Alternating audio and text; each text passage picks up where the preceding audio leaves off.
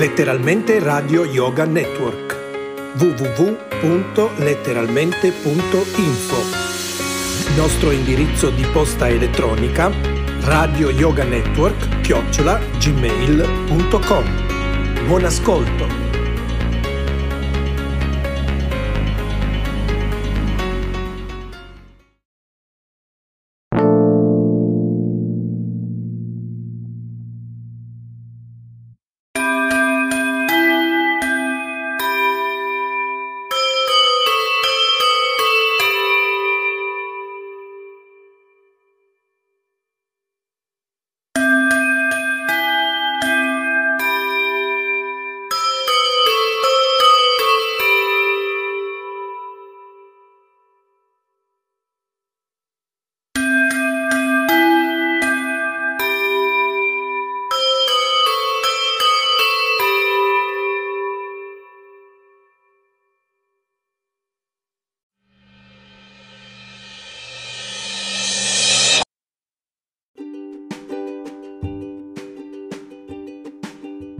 Letteralmente Radio Yoga Network rigenera l'anima e il corpo e fa bene alla mente.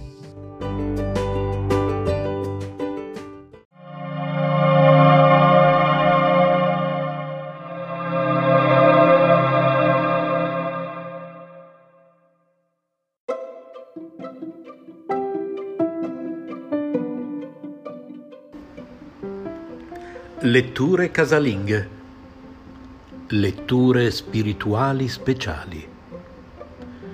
Emanuela Torri, Manini Devidasi.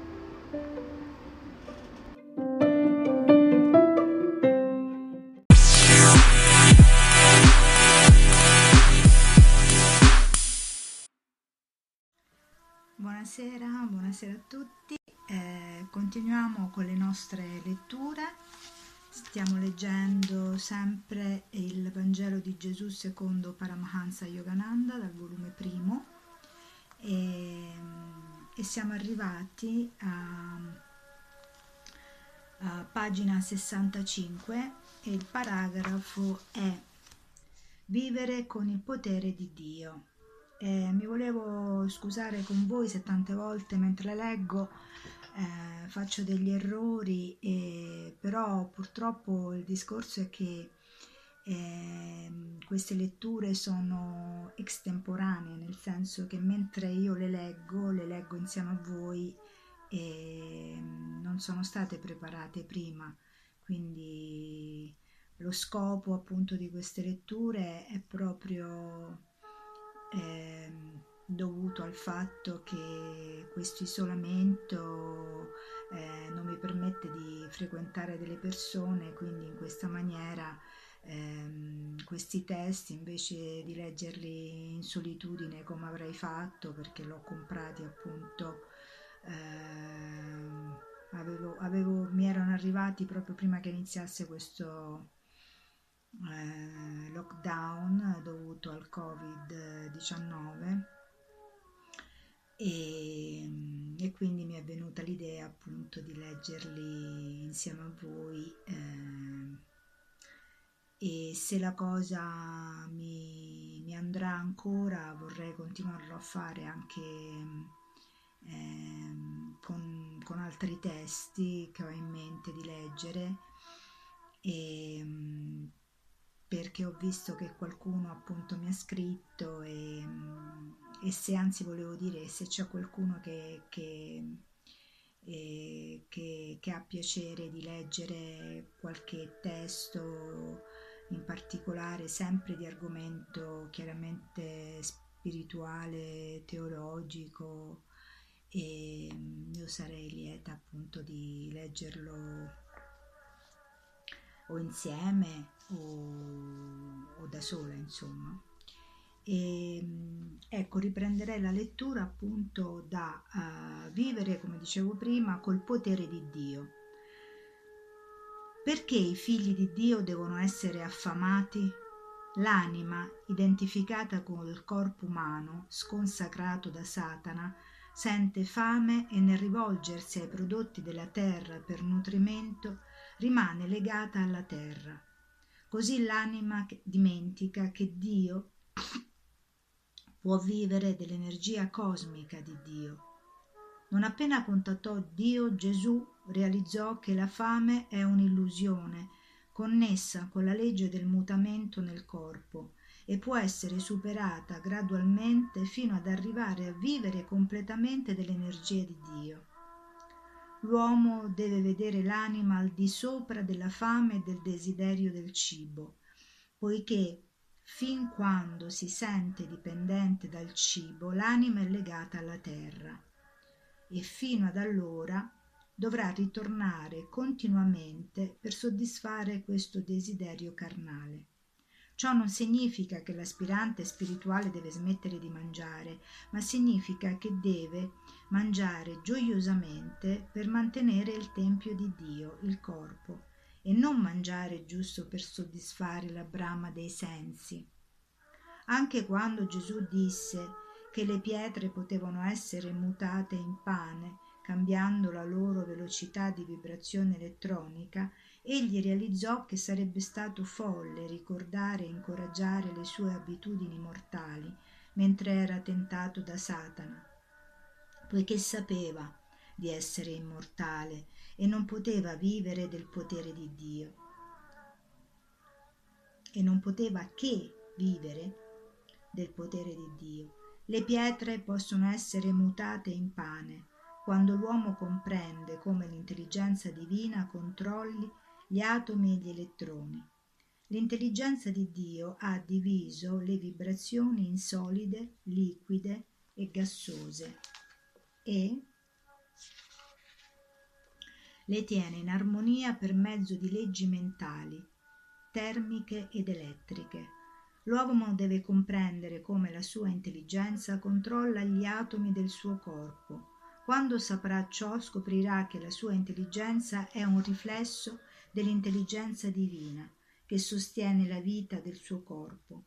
Quando capirà questo, saprà che il suo corpo non è sostenuto soltanto dalla legge fisica del pane, ma è sostenuto principalmente dall'energia cosmica di Dio. Così Gesù controllò il nemico mortale della fame con la sua divina memoria dell'esistenza spirituale incondizionata, che è autosufficiente. Satana voleva che Gesù dimenticasse lo stato divino d'esistenza incondizionata da poco ricordato, perciò si insinuò nella mente di Gesù e disse Perché non usi il tuo potere divino di cambiare le pietre in pane? Se Gesù l'avesse fatto, avrebbe fatto cattivo uso del suo potere divino inoltre invece di vivere d'energia cosmica avrebbe dovuto rivolgersi di nuovo alla psicologia satanica della fame fisica. Se Gesù avesse mutato le pietre in pane, avrebbe dovuto dipendere di nuovo dal pane per vivere. Naturalmente, dal punto di vista umano, Gesù mangiò il pane anche dopo questa esperienza, ma lo fece come uomo Dio e non come essere umano ingannato dall'illusione e soggetto alla fame fisica.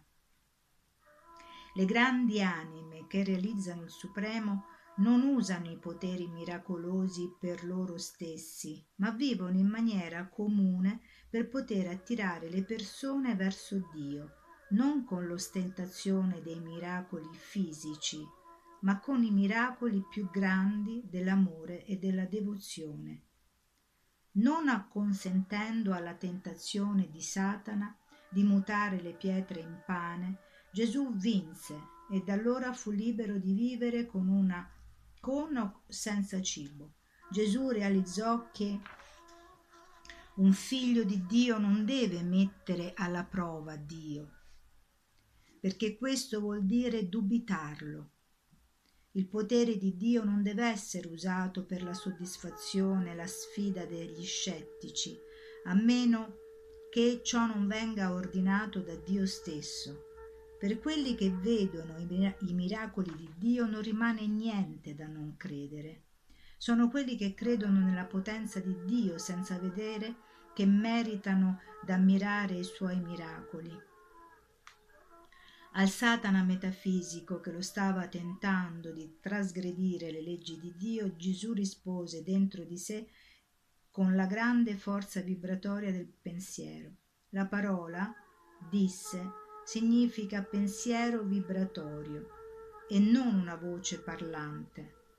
Gesù non citò teoricamente la verità della scrittura come fanno molti teologi, ma dopo aver fatto l'esperienza di scoprire il mistero e l'origine della vita mediante un digiuno di 40 giorni e un'intensa preparazione interiore di meditazione, per mantenersi in vita l'uomo non deve solo dipendere dal pane o da solidi liquidi e gas, ma dalla vibrante energia cosmica che dal midollo allungato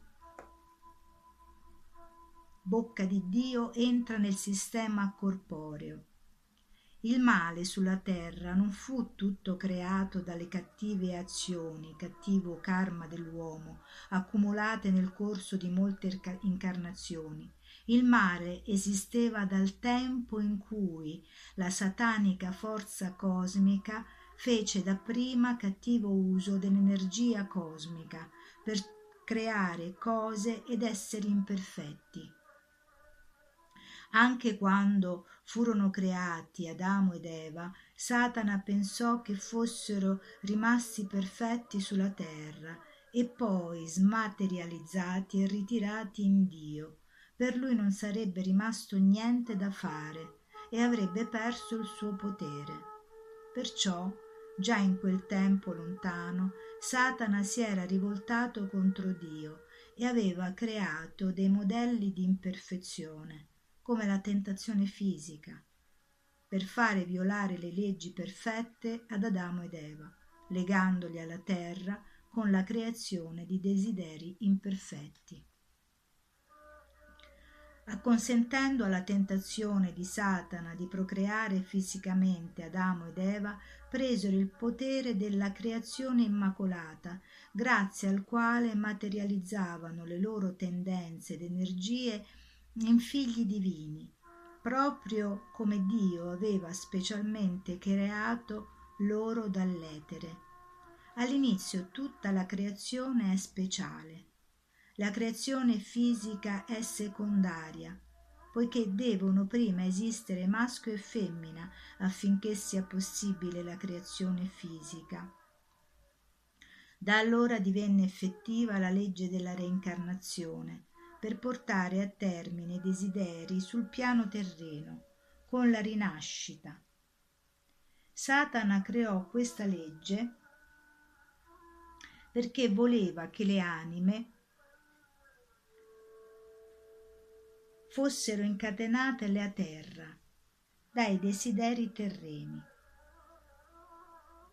La reincarnazione fu creata principalmente da Satana, che cercò di immortalizzare la deperibile carne per poter mantenere le creature sotto il suo dominio.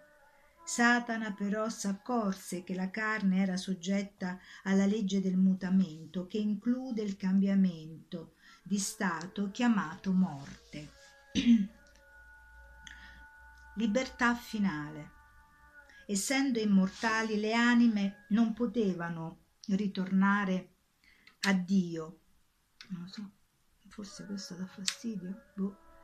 Eh, essendo immortali, le anime non potevano ritornare a Dio con i desideri imperfetti instillati loro sulla terra da Satana, perciò dovevano ritornare sulla terra per esaurire i loro desideri materiali.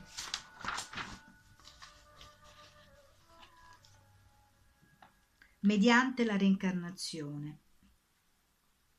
In un certo senso Satana sta agendo imponente come lo strumento di Dio nel liberare definitivamente le anime dal corpo e dall'attaccamento alla terra. La reincarnazione assicura la libertà perché dà alle anime immortali il tempo di esaurire i desideri del passato. In questo modo Satana viene ingannato pensando che le anime rimarranno per sempre legate alla terra, mentre al termine delle reincarnazioni dovute ai desideri saranno liberate.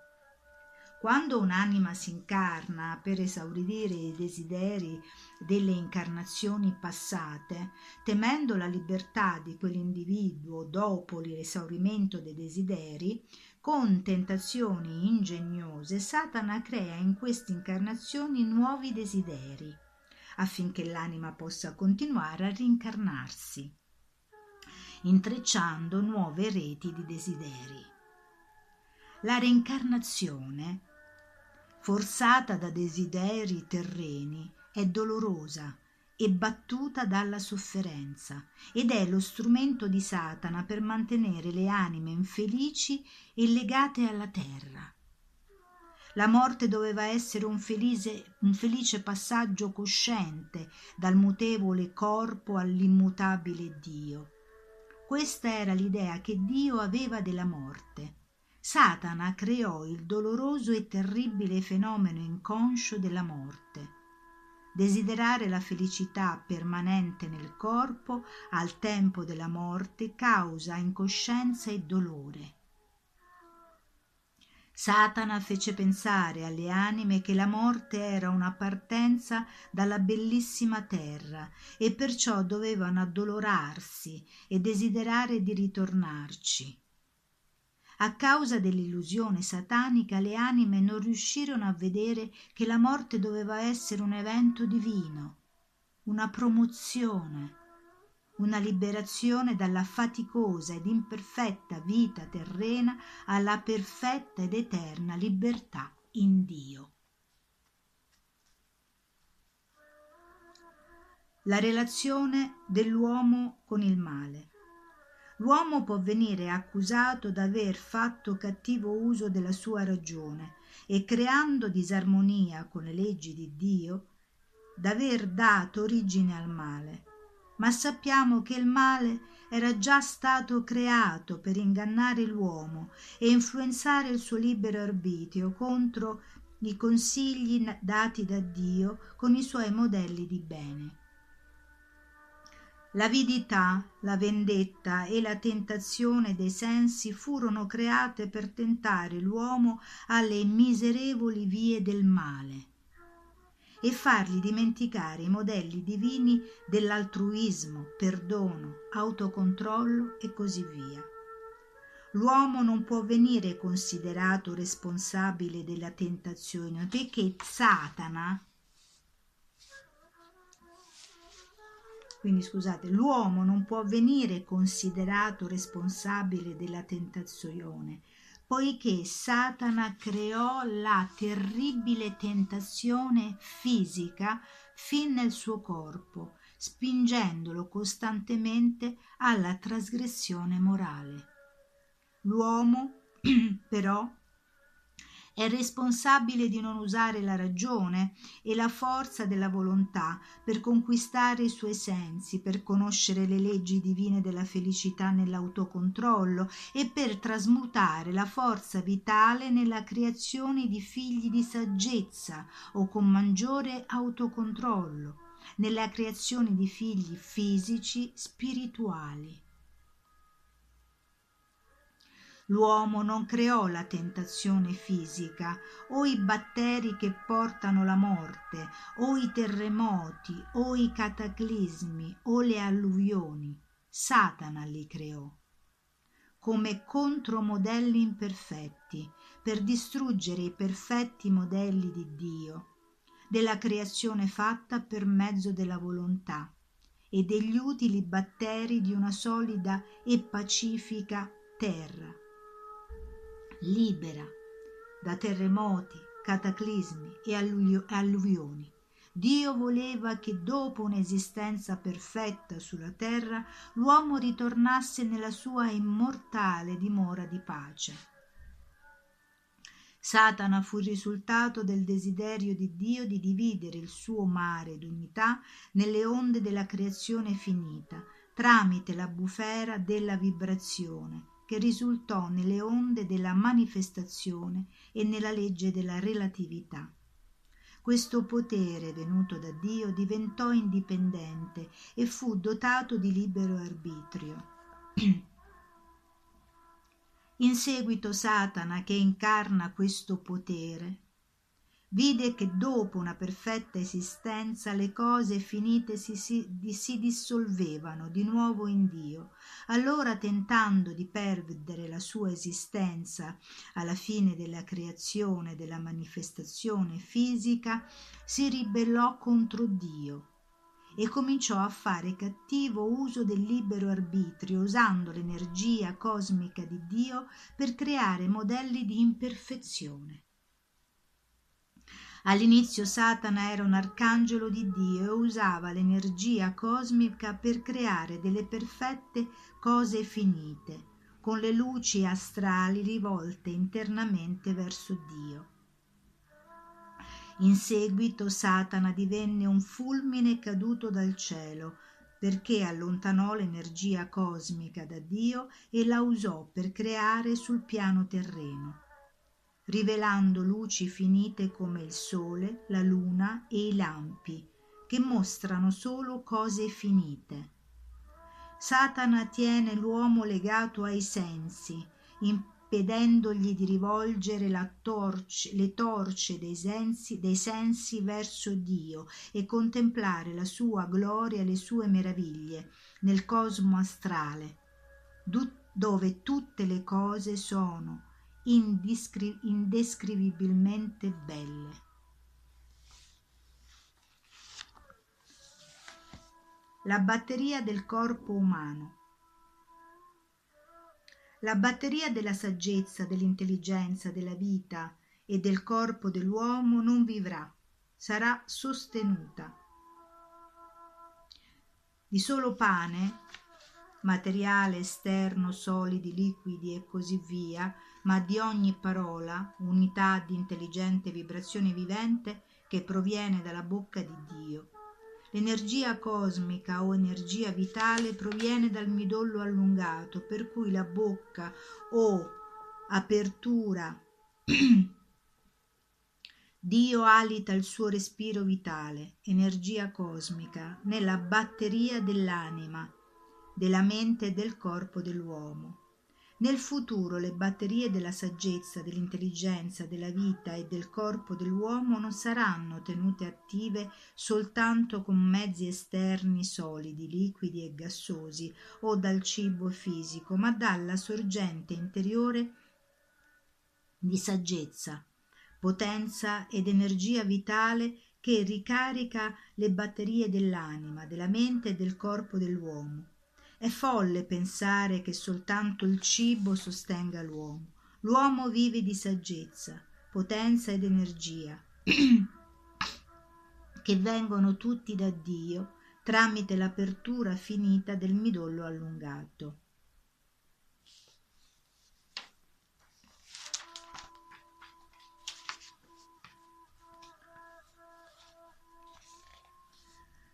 Questa è una delle più grandi verità rivelate da Gesù, cioè che le generazioni future impareranno a vivere di saggezza ed energia cosmica e non di solo cibo. Il comune uomo animale pensa che la sua vita dipenda dalla bistecca, dall'ossigeno, dall'acqua e dalla luce del sole, dimenticando che il corpo è come una batteria che non può funzionare solo con l'acqua distillata quando finisce la carica d'elettricità. La batteria scarica può rivivere solo quando viene mandata dall'elettrauto e ricaricata di corrente elettrica. Similmente, immettere ossigeno nei polmoni di un morto, ficcargli il cibo nello stomaco ed esporre il suo corpo alla luce del sole non potranno riportarlo in vita. È la forza vitale che scende dal midollo allungato e viene distribuita in tutte le cellule che cambia il cibo in energia. L'energia derivata dal cibo rafforza l'energia esistente nel corpo. In questo modo l'energia vitale interna è autonoma e da sola può sostenere il, il corpo. Tuttavia, a causa di generazioni di cattive abitudini, essa sente la sua completa dipendenza dal cibo e rifiuta di funzionare senza di questo. Come muoiono gli oppiomani fortemente assuefatti che vengono privati dell'oppio, così la forza vitale di una persona assuefatta al cibo rifiuta di stare nel corpo senza cibo. Dipendendo costantemente dal cibo fisico, la forza vitale dimentica l'originario e continuo rifornimento d'energia cosmica.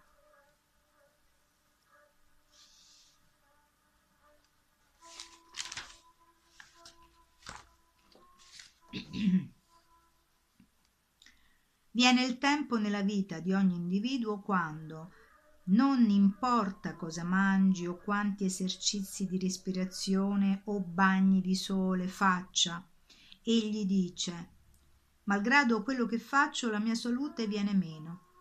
Questo mostra che gli agenti esterni che sostengono il corpo sono solo fonti indirette d'energia e dipendono dalla forza vitale, che è la forza diretta della vita.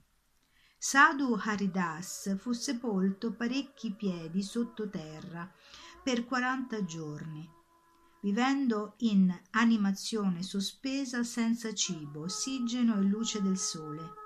Quando venne tirato fuori fu dichiarato morto.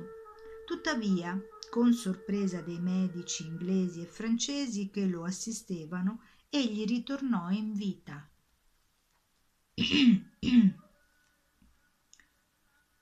come gli yogi sospendono l'animazione. Naturalmente gli yogi sanno come ritirare la loro coscienza nella colonna spinale e connetterla con la conoscenza cosmica, tenendo così tutti i pensieri subconsci carichi e attivi nello stato di sogno dell'anima. Senza questa attività interna della coscienza le cellule corporee si decomporrebbero Nell'animazione sospesa. La coscienza cosmica opera tramite la mente subconsciente e mostra alle cellule corporee la loro completa dipendenza dalla divina coscienza cosmica. Come le navi possono venire controllate da una radio lontana, così la coscienza cosmica di Dio mantiene vivi nel corpo i pensieri e le cellule mandando loro continuamente energia. Durante lo stato sospeso del corpo, a meno che le radio delle cellule dei pensieri non siano sintonizzate con la coscienza cosmica o con il subconsciente caricato di supercoscienza, le cellule e le funzioni corporee vengono distrutte per mancanza di un'intelligenza che le controlli. La cosciente intelligenza umana caricata di coscienza divina è la massima sostenitrice del corpo. Senza di questa nessun corpo umano potrebbe vivere.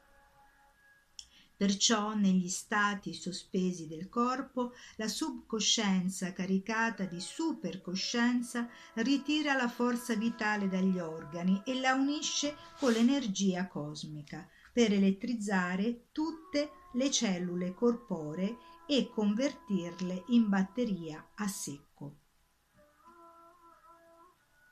Quando le cellule vengono elettrizzate con questa supercorrente cessano di invecchiare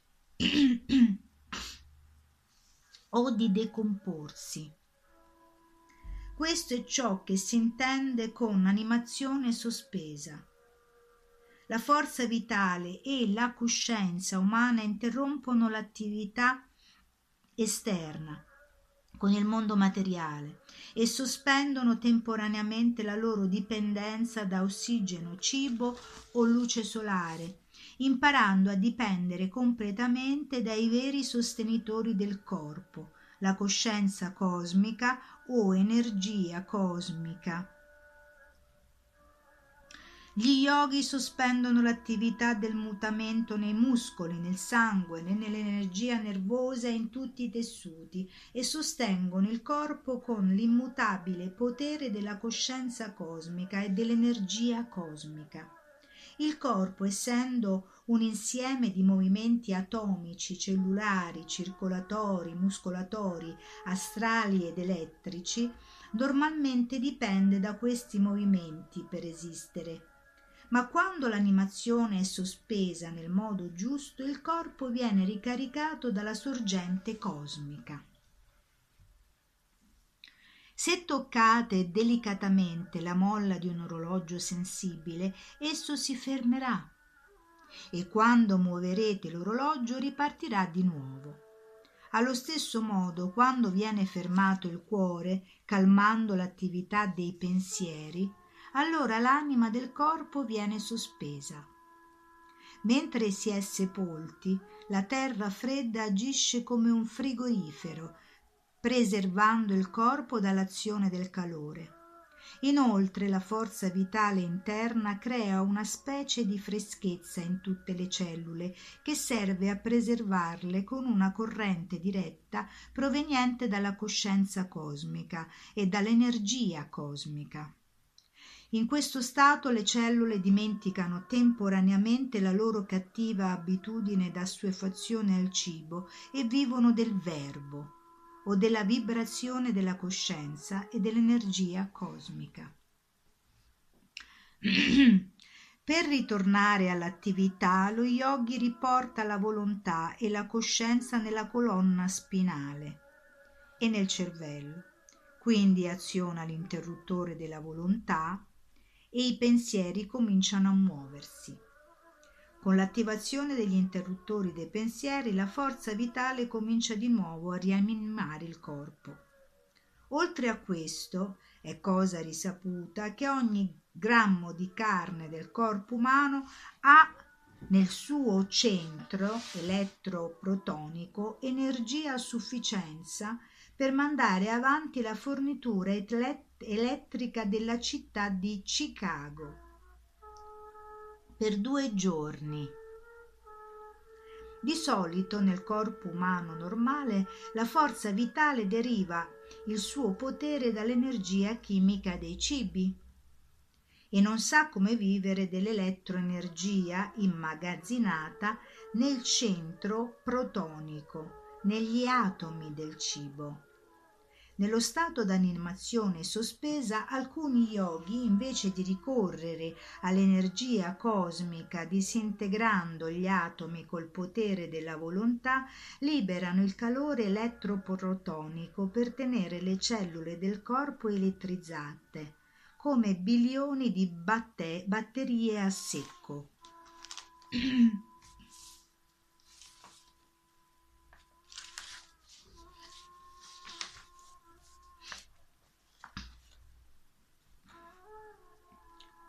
ricaricare le batterie di corpo, mente e anima.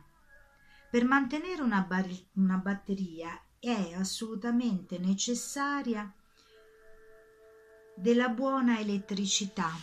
Allo stesso modo la batteria non so se dà fastidio, no. Allo stesso modo la batteria del corpo ha bisogno di essere caricata internamente con buoni pensieri questo è la cosa, il nucleo fondamentale. Saggezza ed energia cosmica, quindi ripeto, allo stesso modo la batteria del corpo ha bisogno di essere caricata internamente con buoni pensieri, saggezza ed energia cosmica. La dietetica non è un'illusione, L'acqua distillata e non un qualsiasi tipo di acqua è necessaria per la vita della batteria. Similmente, per il giusto mantenimento della batteria del corpo sono necessari del cibo buono, del puro ossigeno preso durante una respirazione appropriata, la luce del sole e meno cibi che producono carbonio. Il corpo è una batteria dentro altre batterie. La batteria della mente è caricata esternamente dall'energia vitale e dalle sostanze chimiche del corpo. Internamente viene caricata dalla supercoscienza dell'anima. Un corpo debole e sciupato indebolisce la mente, ma un corpo sano non sempre indica una mente progredita, finché questa non viene caricata con la supercoscienza dell'anima. Similmente la batteria dell'anima viene caricata esternamente da una buona mente, una buona energia vitale e della buona energia chimica del corpo e internamente dalla coscienza cosmica mediante il canale della supercoscienza. In altre parole, ricordate che più mediterete profondamente ogni giorno, più sentirete aumentare la vostra gioia e più la batteria della vostra anima verrà giornalmente ricaricata dalla saggezza elargita da Dio. Amen. Più uno medita e si tiene in compagnia di persone sante, intelligenti e mentalmente potenti, legge buoni libri, ecco quello che stiamo cercando di fare, pratica l'introspezione, fa del lavoro creativo nelle arti, molto importante questo, nelle scienze, nella letteratura o negli affari e più si sentirà mentalmente potente. Quindi, in conclusione, bisogna ricordare che poiché l'anima è discesa nella materia dallo spirito e ha fatto del corpo imperfetto il suo campo di gioco, tutta la perfezione dello spirito, dell'anima e della mente deve essere concentrata nel corpo per permettere all'anima imbrigliata nella carne di ricordare la sua vastità nello spirito. Un corpo ammalato scoraggia l'anima perché quest'ultima si identifica con il primo d'altro canto un'anima forte che trova la sua gioia nella meditazione può influenzare un corpo straziato dalla malattia e manifestare salute e perfezione. la battaglia dell'anima per l'immortalità, l'assenza di malattie e la felicità permanente deve essere combattuta e vinta nel corpo, come minimo dal punto di vista mentale prima che l'anima possa sciogliere il suo attaccamento dalla condizione mortale e imperfetta del corpo. Un uomo spirituale che mangia in maniera sconsiderata, a meno che non sia altamente avanzato, troverà il corpo d'ostacolo nella via della realizzazione spirituale.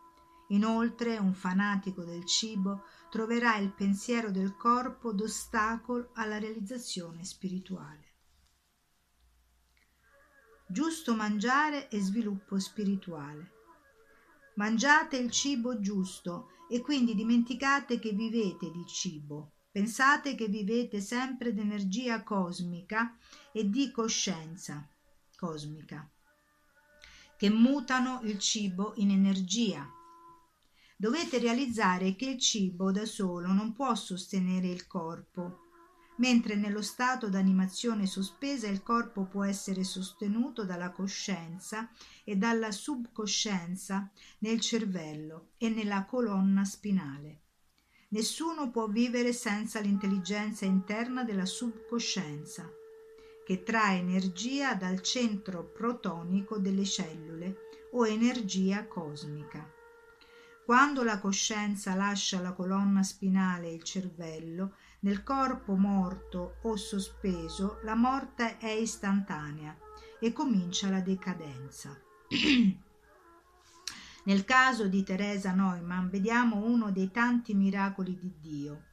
Ella è un po' attiva, respira, gode della luce del sole, il suo, cor- il suo sistema circolatorio funzionano, ma non vive di pane o acqua questo è unico Ella dimostra in quest'epoca l'insegnamento di Gesù, cioè che il corpo non deve vivere di solo pane, ma può vivere dell'energia vibratoria di Dio immessa nel corpo mediante la luce del sole, l'ossigeno e una forza vitale. Naturalmente pochissime persone al mondo vivono soltanto di luce solare e ossigeno. Teresa Neumann vive della sua volontà attingendo energia cosmica e della coscienza cosmica di Cristo.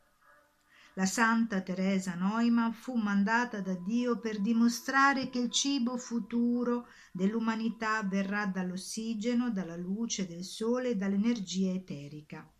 Da un canto, usare soltanto l'ossigeno e la luce del sole insieme all'energia cosmica è meraviglioso poiché la decadenza dei tessuti del corpo viene ricostruita dall'energia presa dall'ossigeno, dalla luce del sole e dall'energia cosmica.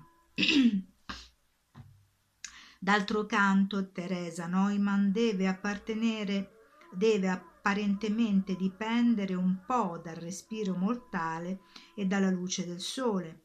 Nello stato d'animazione sospesa gli yogi dell'India vivono solo d'energia cosmica e non dipendono né dall'ossigeno né dalla luce del sole. Comunque lo stato d'animazione sospesa non è il supremo. Quando uno yogi può rimanere a volontà cosciente e attivo senza il respiro e la luce del sole può vivere, allora si dice che fa vivere il corpo solamente per mezzo di Dio e del verbo di Dio, energia cosmica. Gli yogi che possono fare questo sono molto più evoluti di quelli che rimangono soltanto nello stato d'animazione sospesa lo stato di Santa Teresa Neumann è più avanzato di quello degli yogi, che rimangono vivi in maniera subcosciente solo nell'animazione sospesa, in quanto lei vive coscientemente senza mangiare ed è attiva e respira. Ma c'è uno stato ancora più avanzato di questo Alcuni yogi vivono coscientemente solo di Dio e della coscienza cosmica, verbo di Dio. Gesù poteva fare questo. Egli mangiò solo per essere come gli altri uomini. Egli raggiunse questo stato grazie alla manifestazione della coscienza cosmica durante i suoi quaranta giorni di digiuno. Perciò disse L'uomo non vivrà di solo pane, ma di ogni parola che viene dalla bocca di Dio. Dopo aver ottenuto questo stato, gli yogi possono non mangiare per niente, oppure mangiano per rimanere umani e così aiutare a portare a termine la rappresentazione della vita.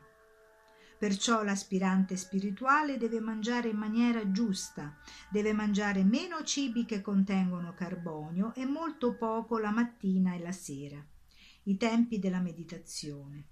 Molti tipi di carne e di cibo pesante impegnano la forza vitale a bruciare carbonio negli organi vitali.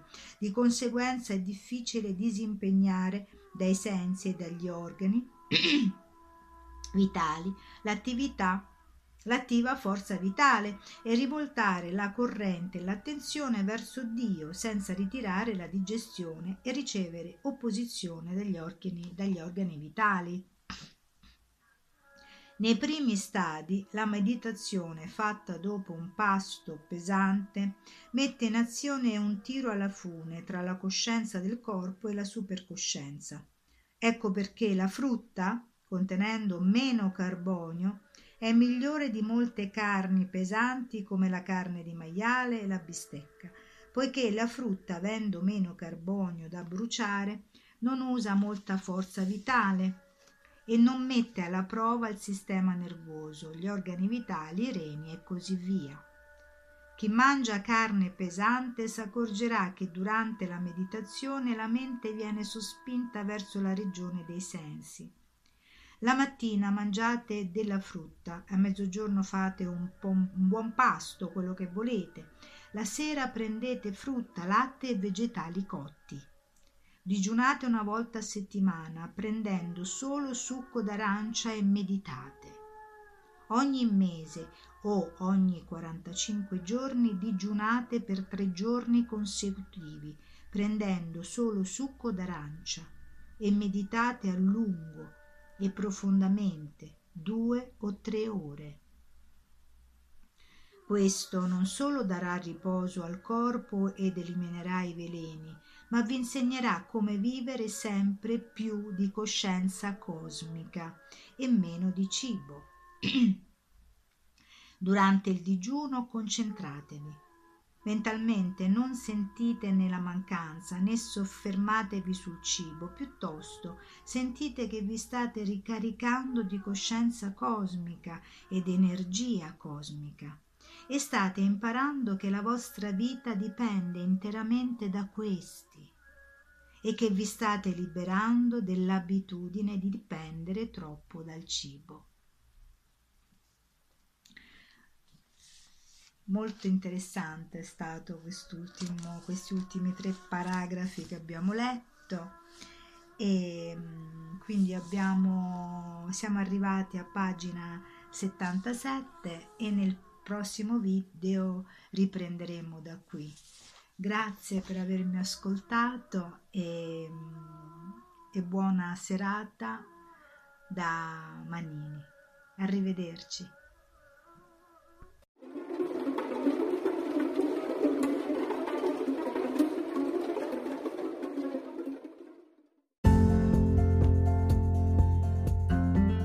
Un'emozione magica, letteralmente Radio Yoga Network, con più studi in Europa. Diffondi la sua voce, il suo messaggio e ti sentirai meglio.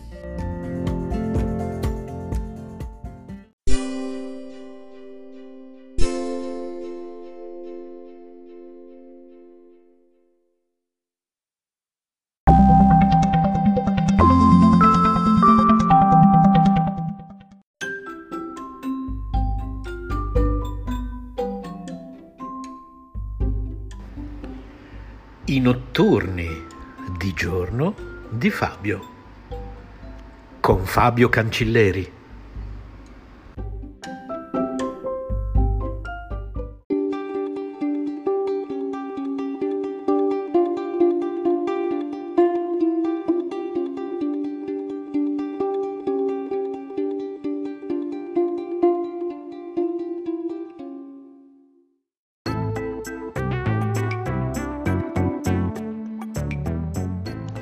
Buongiorno amici, buongiorno, buongiorno, buongiorno.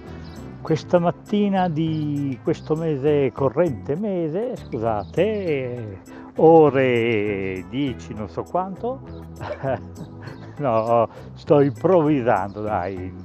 Dunque, vabbè, oggi è la giornata odierna, del giorno tale dei tali del mese corrente, come avete già ben capito che simpatia questa mattina, questa mattina sì è una mattinata un po' così così, comunque dai, oggi qui in Sicilia Enna esattamente c'è già un caldo bestiale, eh, però vabbè tutto sommato non ci possiamo lamentare, ci sono state giornate anche peggiori, però eh, va sempre bene, ecco dai, contentiamoci stavo guardando che già ci sono molti auti, eh, autisti, mia che fantasia, turisti, turisti, mannaggia.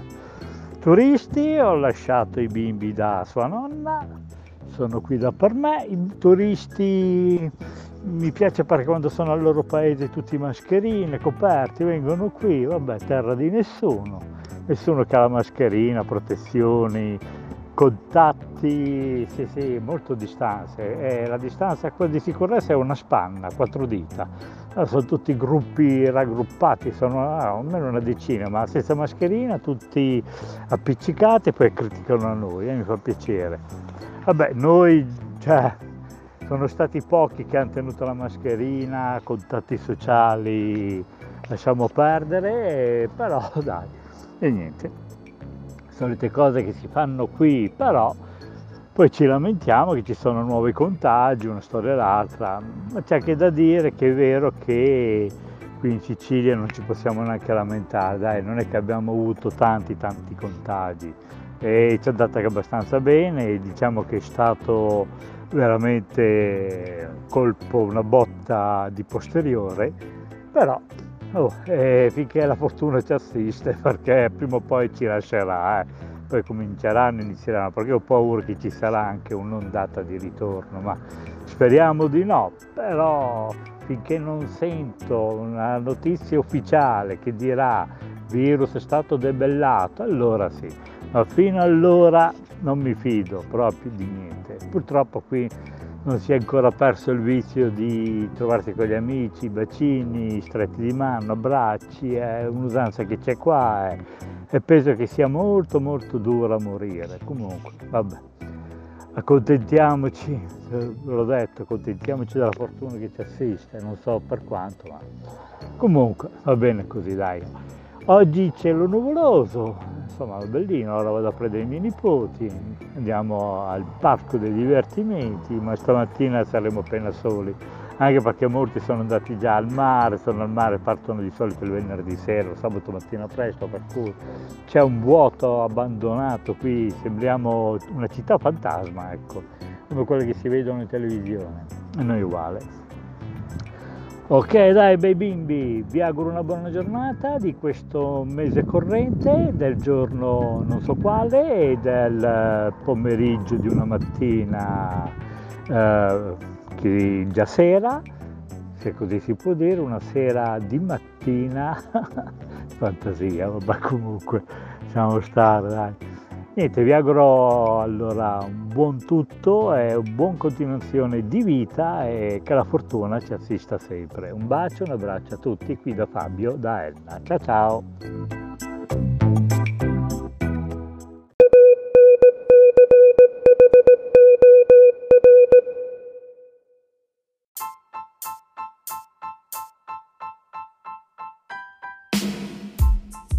Un desiderio, un'idea, un consiglio? Bene, scrivete a Radio Yoga Network gmail.com e non sarà più un miraggio.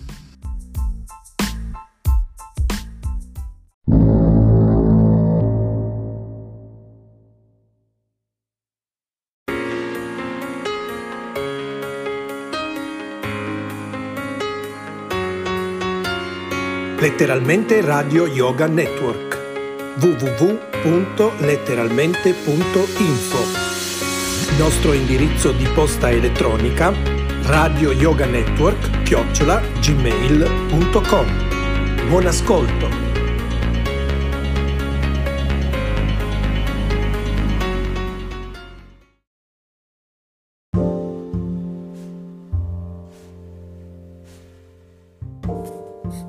Grosso saluto da parte di Mauro da letteralmente Radio Yoga Network e tutti i nostri, veramente in questo ultimo periodo, stiamo parlando del luglio 2020, ci sono diversi personaggi nuovi, tra cui Dario Gabrielli con eh, tutto quello che riguarda la radio, il radioascolto.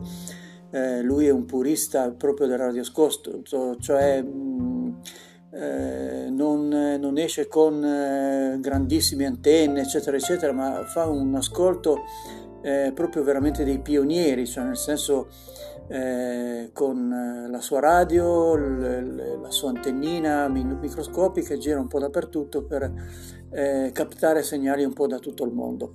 Ma non è di questo che volevo parlare, anzi mm, io sono un appassionato, quindi mi dilungo anche ad ascoltare e vi, se la cosa vi può interessare è, è molto, molto, interessante perché adesso stiamo parlando di, di internet e quindi eh, parlare di, di, ascoltare qualcuno dall'altra parte del mondo è diventata una cosa assolutamente normale, ma provate a immaginare che non ci sia più la rete internet o per qualche motivo non, non, eh, non, dobbiate, non possiate ascoltare determinate cose e farlo con una radio è una, una sfida incredibile, molto bello. Va bene, ehm, iniziamo questa volta con una cosa particolare, eh, cioè io ho qua una, una specie di, di, di poesia, di poema, così, eh, da cui poi ho tratto la, la traduzione in inglese, eh, riguardo al, non vorrei dire il mestiere, la vocazione di essere infermiere. Un po' tutto quello che riguarda il campo medico, ma l'infermiera diciamo il trade union tra il, il dottore e il paziente e, quindi, e poi anche le persone che naturalmente collaborano per la buona riuscita in un ospedale eh, perché tutti sono importanti a cominciare dagli OS che devono pulire in modo eh, diligente altrimenti ci sarebbero dei problemi di salute eccetera e devono farlo nella, nella maniera più, diciamo, più tecnica possibile perché non, non è così facile pulire e, e, disinfettare e avere una, cioè, sempre una, una, cura completa, deve essere una figura eh, di tipo professionale.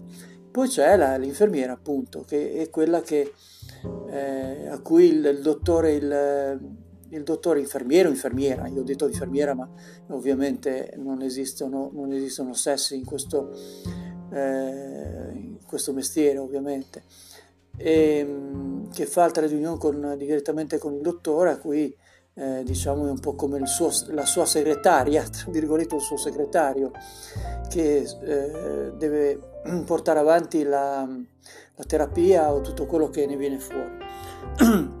E dato che sono stato lungo, eh, continuerò nel prossimo episodio. Un po' di musica.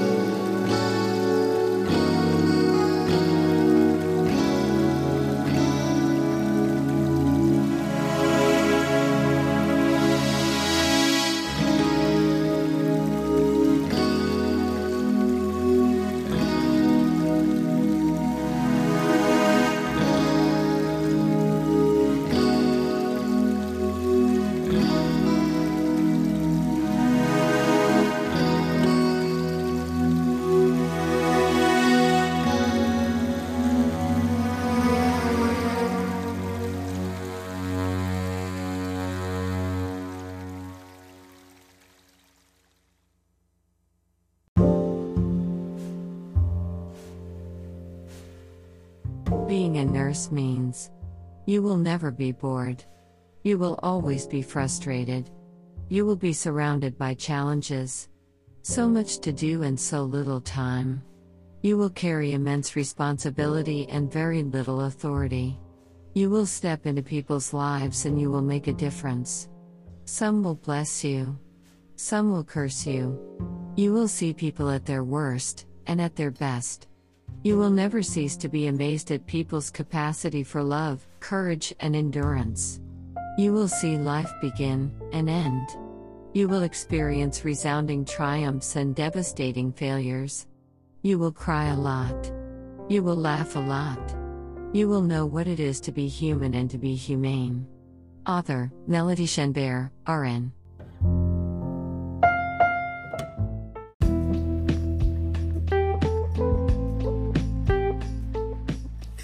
Bene, adesso con- continuiamo eh, andando nel vero e proprio ehm, così, eh, centro del podcast, diciamo. E vi leggo in italiano la, la traduzione di questa, di questa poesia. Essere un infermiere significa che non ti annoierai mai, sarai sempre frustrato, sarai circondato da sfide, così tanto da fare e così poco tempo. Porterai immensa responsabilità e pochissima autorità. Entrerai nella vita delle persone e farai la differenza. Alcuni ti benediranno, alcuni ti malediranno. Vedrai le persone nel loro peggio e al loro meglio. Non smetterai mai di stupirti della loro capacità delle persone per amore, coraggio e resistenza. Vedrai la vita che inizierà e finirà. Sperimenterai clamorosi trionfi e fallimenti devastanti. Piangerai molto. Riderai molto. Saprai cosa significa essere umani ed essere umano. E l'autore è Melody Shenvert. E naturalmente tutto questo è assolutamente vero perché eh, essere a diretto contatto con la vita delle persone, quindi con, tut, con, il bene più prezioso che noi abbiamo, cioè senza vita non ci siamo, molto semplicemente. E quindi con tutta la preoccupazione che tutto questo eh, ne viene fuori, il contatto con le persone che sono eh, i parenti di queste persone e il, il paziente stesso, il modo di, di parlare, il modo di, di, agire, il modo di, di interagire con, con, queste persone, il modo psicologico anche di sapere che cosa poter dire eh, una nonnina di 90 anni o un ragazzo di, di 15 non è una cosa semplice, soprattutto quando, quando c'è di mezzo la, la salute, il proprio corpo, l'unica cosa che abbiamo, abbiamo un corpo solo, almeno in questa vita c'è un corpo solo. Quindi ehm, tutto questo unito a naturalmente tutte le terapie che una persona deve fare, alla sofferenza, pensiamo a quello che è stato, io spero che, di dire che è stato, vero? Eh, nel, nel, 2020 con il Covid virus.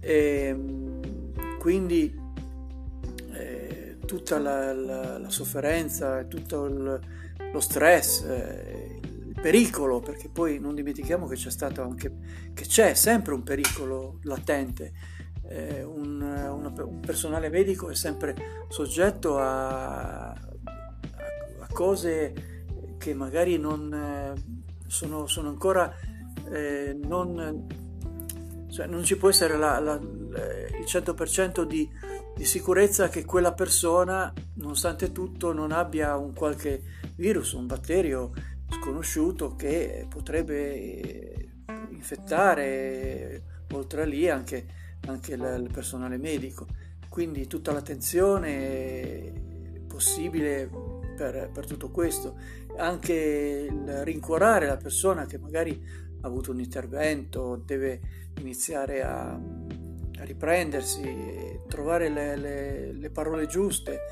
il modo di, di aiutare, tutto quanto, il, lo stare attento che, che questa persona eh, prenda le sue medicine in un ambiente che nessuno vuole, cioè nessuno vuole andare in ospedale, nessuno vuole rimanere a contatto con una realtà che, che in molti casi è devastante, i vicini di, di letto che, che, magari non stanno bene, eccetera. Quindi tutto questo è un plauso verso gli infermieri, verso tutto il personale medico. E cosa aggiungere di più? Io termino questo podcast perché voglio che sia un pochino più ristretto rispetto ai miei che durano poi tantissimi minuti e poi non dicono molto. Un eh, saluto, un abbraccio veramente grande a tutto il personale medico sperando che ognuno di voi non ne debba avere bisogno, ma se lo farà eh, e se naturalmente ascoltate questo, questo podcast, eh, cercate di, di pensare a, a, quello che, che stanno facendo, eh, che non è un mestiere ma è una, una vera e propria vocazione, perché non, non è possibile fare una, una cosa di questo genere se non si sente veramente nel profondo. Grosso saluto da parte di Mauro da letteralmente Radio Yoga Network e alla prossima volta.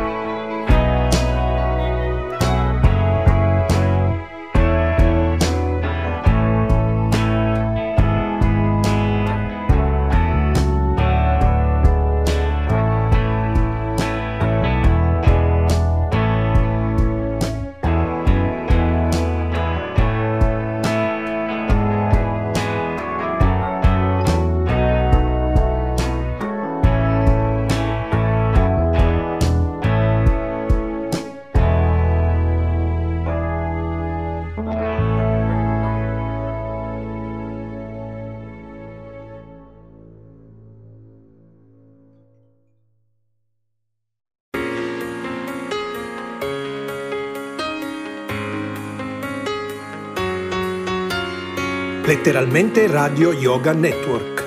www.letteralmente.info Nostro indirizzo di posta elettronica radio yoga network chiocciola gmail.com Buon ascolto!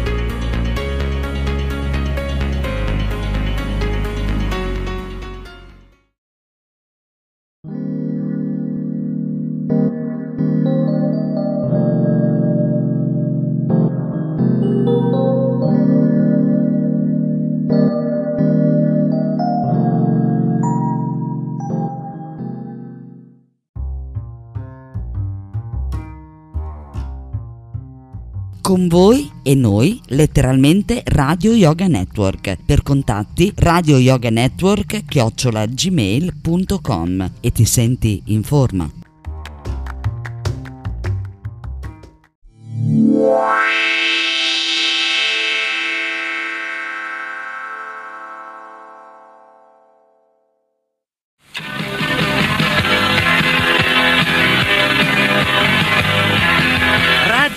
Krishna è questa. Radiofoniche staticamente parlando, o meglio, ascoltando. Ovunque in Italia non c'è paragone.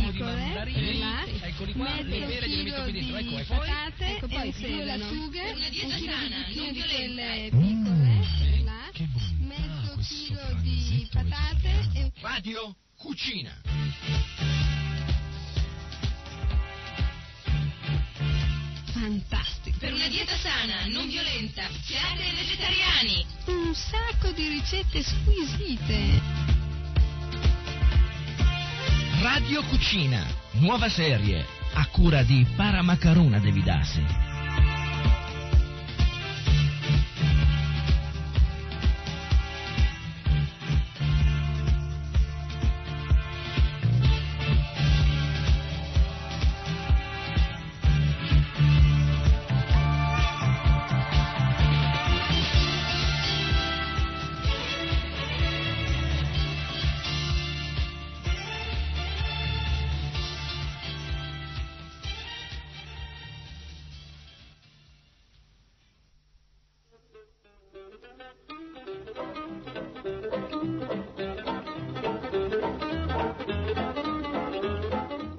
Hare Krishna, siamo a un'altra puntata di Radio Cucina.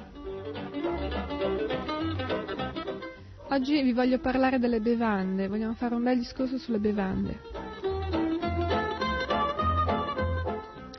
Generalmente eh, gli amici che vengono a trovarci quando sanno che non beviamo vino, alcolici, tè, caffè, tutte queste cose, si domandano ma allora che cosa bevete? L'acqua? Ecco, oggi voglio spiegarvi perché non beviamo solo l'acqua.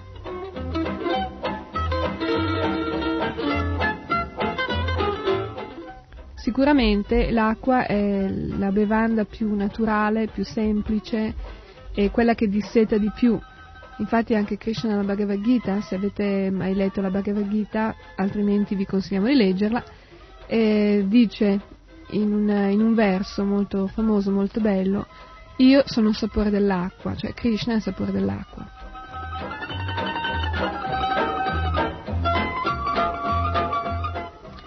Però il sapore dell'acqua eh, fa parte anche del sapore di molte bevande, eh, quindi possiamo estendere questa categoria dell'acqua anche a bevande molto gustose come ad esempio facciamo un piccolo, un piccolo volo sopra questo grande territorio dei, delle bevande, come succo di mele banana, come l'orzata, come il nettare di, ba- di banano, il nettare di cocco, frullati di frutta, eh, Goswami Drink, famoso, poi vi spiegherò che cos'è, il latte, latte caldo con differenti, con differenti ingredienti, il tè mancia, che è un tè che non ha caffeina, l'orzo, il caffè d'orzo, e così ci sono moltissime bevande che noi possiamo offrire a Krishna eh, facendola rientrare nella categoria dell'acqua.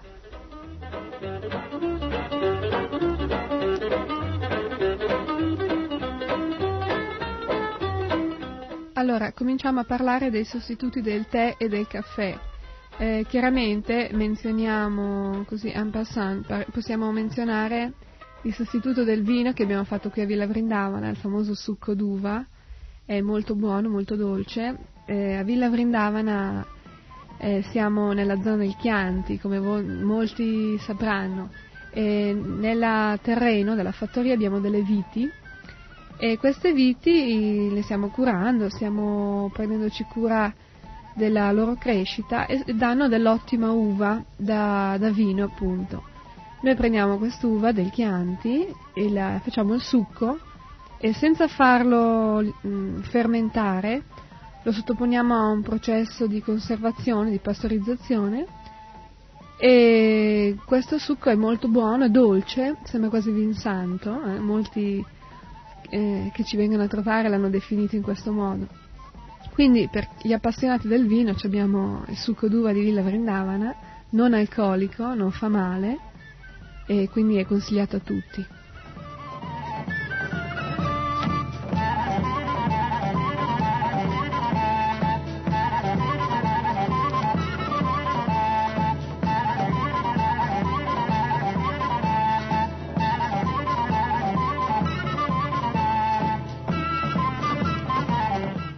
Per quelli che sono attaccati invece al sapore della birra, ad esempio, possono pensare che eh, se uno diventa devoto non, prendere, non, non prende più alcolici, quindi non può più bere la birra, segnaliamo una novità sul mercato eh, che forse non tutti conoscono, non è diciamo, la perfezione della salute, perché è una bevanda in scatola prodotta industrialmente, però è una, una birra analcolica che è fatta con eh, lieviti così, per cui è esattamente come la birra alcolica, però con la, il vantaggio che non ha alcol, quindi non fa male, si può anche offrire Krishna.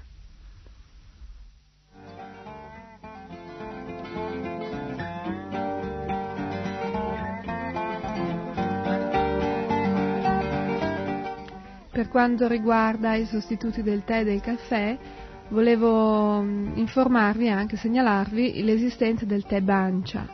Il tè bancia è una specie di tè particolare, è la pianta del tè, che però viene sottoposta a un trattamento speciale, cioè le foglie vengono lasciate seccare sulla pianta per tre anni e quindi scompare, svapora tutta la teina che contengono.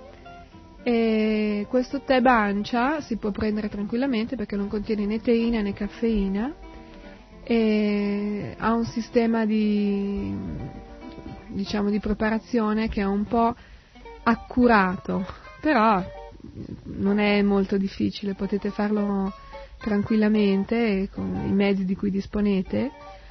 Eh, basta far tostare molto leggermente le foglie di tè bancia in un pentolino, in un pezzo di stagnola, in quello che avete, insomma, e proprio per pochi secondi fino a che cominciate a vedere un filo di fumo bianco, no? ma proprio che quasi non si vede, dovete stare attenti lì a guardare perché sennò se fate bruciare le foglie di tebancia prendono un sapore orribile. Quindi se vi capita che il tè non è buono, allora sicuramente è che avete fatto tostare troppo le foglie. Poi quando avete fatto tostare le foglie le mettete come al solito nell'acqua bollente per qualche minuto e poi filtrate.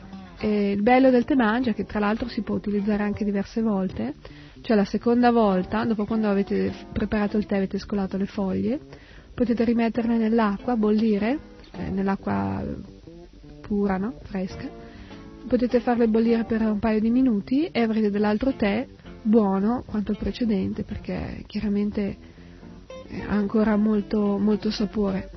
Dopo la seconda volta vi consigliamo di buttarlo via, non esageriamo.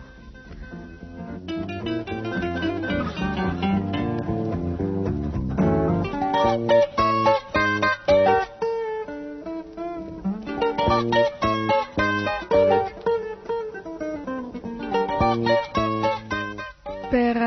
variare sul tè bancia possiamo farvi una piccolo, darvi un suggerimento.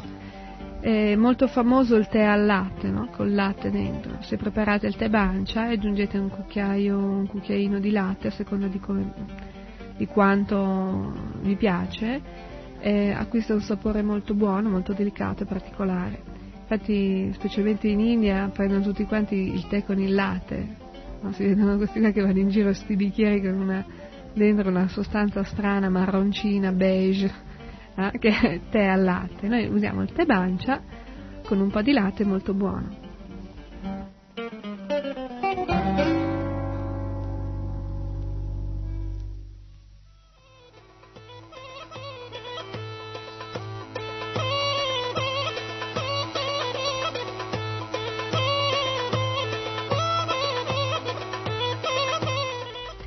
Poi volete una sfumatura più delicata nel sapore del vostro tè bancia, potete farlo al gelsomino ad esempio. Potete procurarvi dei fiori di gelsomino freschi o secchi e metterli, eh, non so, 5-6 fiori per due tazze o tre tazze di, di, tè bancia, potete metterli a bollire dentro insieme con eh, il tè e danno un sapore molto buono, molto delicato.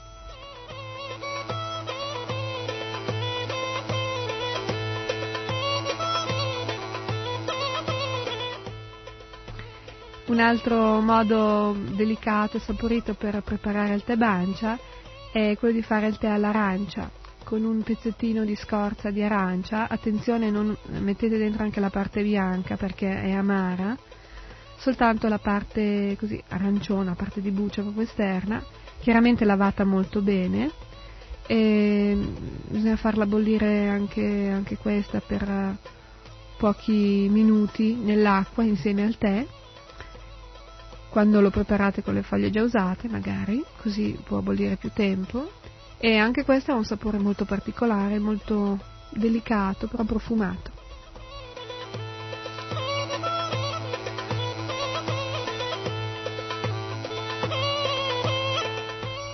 Ecco, poi parliamo del caffè, ci sono molte persone che sono un po' attaccate al caffè. E allora ecco il suggerimento di Radio Cucina per uh, il caffè di orzo. Esistono diverse miscele di cereali e diversi, diversi anche barattolini, barattoleti di orzo solubile, di orzo espresso da tostare, mica tostare, tostato, eccetera. Quindi anche questo non è un problema se volete usare, ci sono molte marche sul, sul mercato eh, molte sono anche solubili, quindi non dovete fare mm, grosse acrobazie per fare il caffè. Se avete la caffettiera non buttatela via, usate le miscele di cereali preparate, le mettete dentro esattamente come il caffè, però riempite a metà il filtro. Invece che riempire tutto il filtro lo riempite a metà e avrete il caffè d'orzo. Se poi volete avere un sapore ancora più accentuato, potete mettere una, una puntina di cucchiaino di, de, dell'olandese moretto, non so se avete mai visto da qualche parte, o di cicoria, oppure di melassa anche. Potete mettere un po' di melassa ed ha un sapore molto, molto vicino a quello del caffè.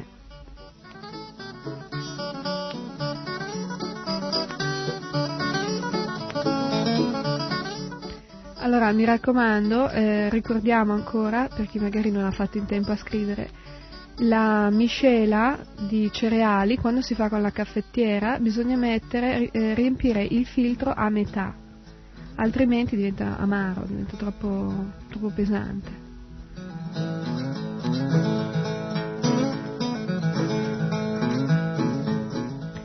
Un altro suggerimento un po' particolare, vogliamo così darvi il caffè corretto, eh? questo è il massimo.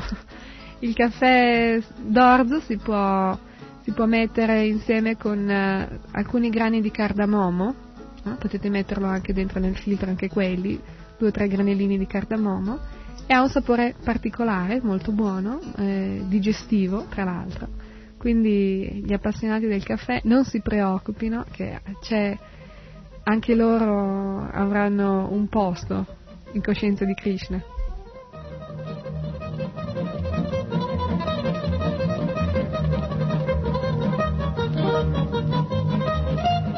Ecco, un'altra menzione al merito merita appunto il Krishna Balarama, che è diventato famoso negli snack bar nei Govinda, de, specialmente italiani, e si tratta di caffè d'orzo caldo con su un bel cucchiaio di panna montata che raccomandiamo a tutti perché è buono, buonissimo, però mi raccomando, offritelo a Krishna ricordatevi che si chiama Krishna Balarama.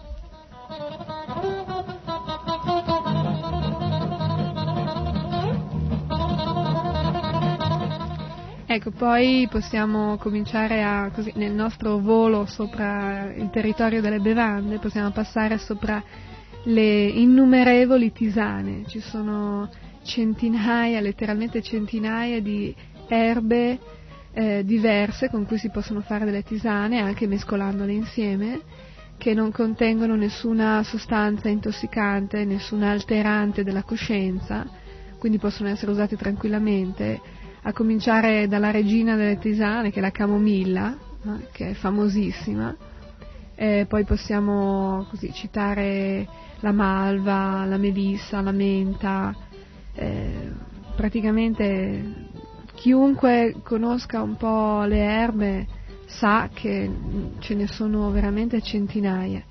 Quindi il sistema, ci sono anche quelli già in bustine filtro, quelli liofilizzate, anche lì non avete che da guardarvi intorno e ne avrete tantissime. C'è l'ibisco, eh, che si chiama eh, carcadè anche, il carcadè è anche molto buono, si fa nello stesso modo del tè normalmente, forse l'avrete visto, sono delle specie di, di fiori seccati rossi eh, che potete mm, molto facilmente preparare come un tè qualsiasi e, mm, è molto buono con un po' di succo di arancia dentro.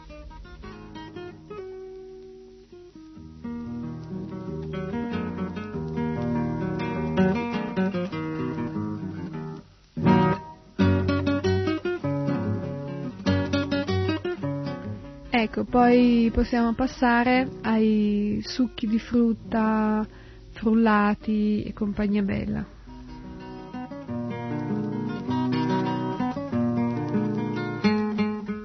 praticamente tutta la frutta può diventare una bevanda. Ci sono pesche, mele, meloni, pere, uva, ciliegie, ananas, arance, frutta di bosco, pompelmo, anche la menta può diventare un, un succo, così, menta fresca.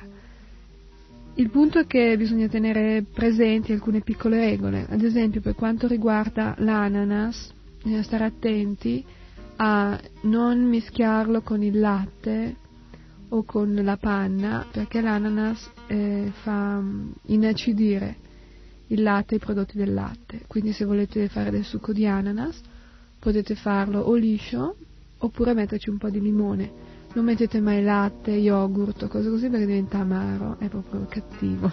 Sconsigliamo.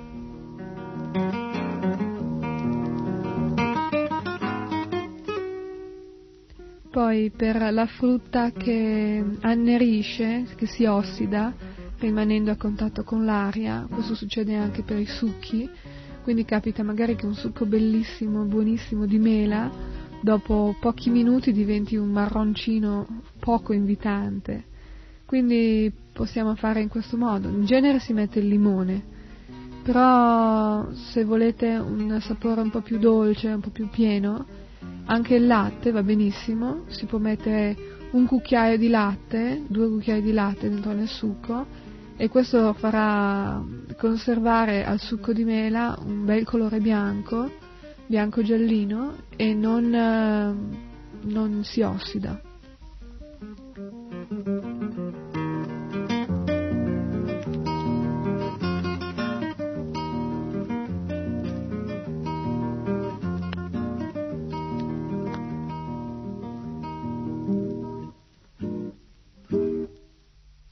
Così i succhi di mela, succhi di pera, succhi di banana sono molto buoni con il latte. E così il melone invece, le ciliegie, l'anguria e i frutti di bosco vanno benissimo anche da soli. O altrimenti si può anche fare un con un po' di yogurt, questo è la famosissima famosissimo capitolo dei lassi il lassi è una, è una bevanda molto famosa, in India specialmente, e molto usata eh, dai devoti in estate, perché lo yogurt dolce eh, abbassa la temperatura del corpo, quindi permette di sopportare molto facilmente il caldo. Quindi diciamo che il lassi è fatto con una parte di yogurt, una parte di eh, acqua e un po' di zucchero. È molto semplice, prendete lo yogurt senza semplice, mm, non so, mezzo litro di yogurt, per fare un litro di lassi prendete mezzo litro di yogurt, un po' meno di mezzo litro di acqua e 100 grammi di zucchero. Il lassi può essere aromatizzato in differenti modi, specialmente con gli agrumi. Il lassi è classico con gli agrumi, si può mettere dentro un, il succo di due limoni o il succo di 4-5 arance oppure il succo di pompelmo o così mandarino, mandarancio. Vanno tutti molto bene, sono tutti gusti molto buoni, molto delicati.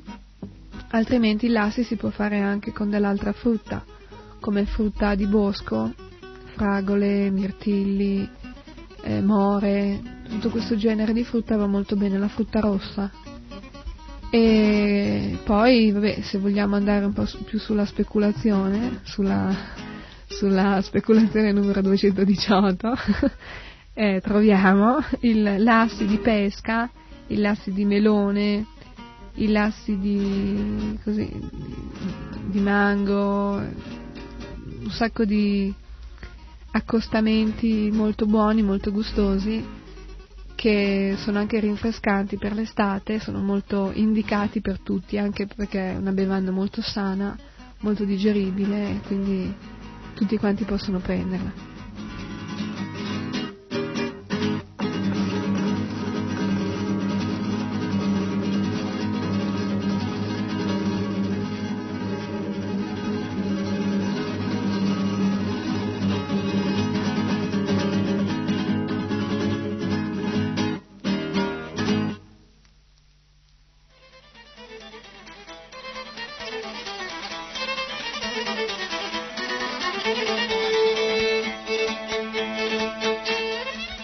Detto per inciso, lo yogurt è molto più digeribile del latte, no? quindi chi avesse dei grossi problemi a digerire il latte, eh, consigliamo prima di prendere il latte caldo invece che il latte freddo, perché è più facile digerirlo. E poi, anche se, eh, proprio nel caso che anche il latte caldo non, non funzioni, si può, così, uno si può abituare un po' allo yogurt e poi eh, quando sei un po' abituato allo yogurt può riprovare di nuovo con il latte. E lo yogurt può servire anche salato, forse molti non ci hanno mai pensato. Anche mm, il lassi si può fare salato, è buono, eh, chiaramente bisogna metterci una quantità di sale giusta. E mm, si può anche aromatizzare con un po' di cumino tostato e tritato, è molto buono, dissetante e si accompagna molto bene con molti piatti.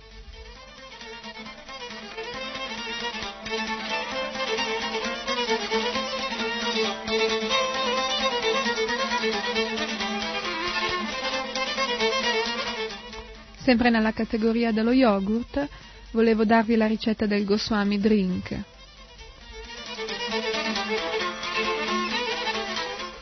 Il Goswami Drink è una bevanda molto nutriente e noi la raccomandiamo specialmente per Ekadashi, sono quei famosi giorni in cui uno non sa mai che cosa cucinare perché dice allora la farina no e quello no e, insomma è un po' dei pasticci. Allora uno prende il Goswami Drink, si fa con yogurt, eh, si mette dentro nel frullatore con un pochino di acqua se lo yogurt è troppo spesso, troppo denso, cosa che in genere in Italia non succede, lo yogurt più che altro è troppo liquido piuttosto che troppo denso. Comunque, eh, nel caso, mettete un bicchierino di acqua e poi ci mettete dentro per mezzo litro di, di yogurt, potete mettere un cucchiaio di zucchero e tutta la frutta secca che avete sotto mano, potete mettere 50 grammi di datteri snocciolati, 50 grammi di fichi, 50 grammi di mandorle o nocciole o anacardi, pinoli, eh, noci, tutto quello che avete, quello che avete va, va, tutto bene, qualsiasi tipo di frutta secca avete in casa, uvette, così, mettete tutto dentro nel Goswami Drink, eh, se è più diciamo, variando la proporzione della frutta secca varia anche la densità del risultato. Quindi se mettete meno frutta secca avete una cosa più liquida, se volete una cosa più nutriente, quasi una crema, potete mettere dentro più frutta secca e meno yogurt. Comunque quando avete riempito il vostro frullatore, non fino all'orlo, perché sennò esce, diciamo verso tre quarti, a tre quarti di altezza del frullatore, frullate il tutto per qualche secondo e avrete una bevanda buonissima, molto nutriente, si può usare anche d'inverno, una, un cibo proprio, diciamo che è una portata, non è nemmeno una bevanda, è una portata in sé.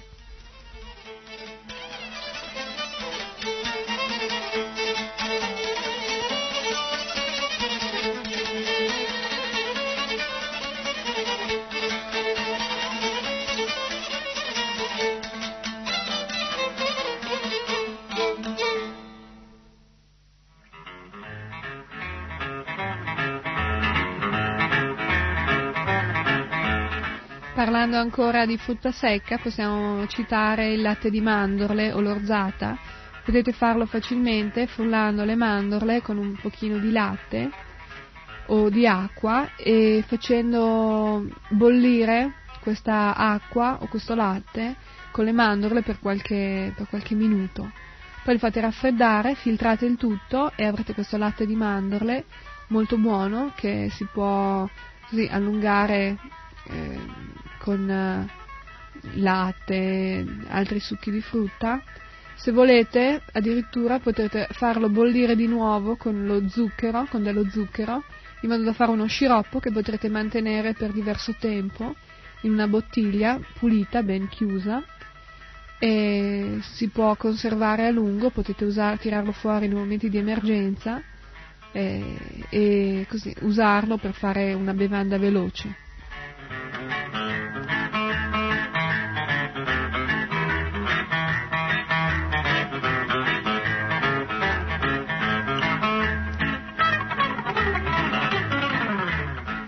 È inutile parlare diffusamente della, dell'aranciata e della limonata perché la conoscono tutti, però volevo ricordarvi, visto che siamo in tema, che se eh, lasciate fuori l'aranciata o la limonata per un po' di tempo, eh, le, le, vitamine eh, se ne vanno, escono, se ne vanno da un'altra parte.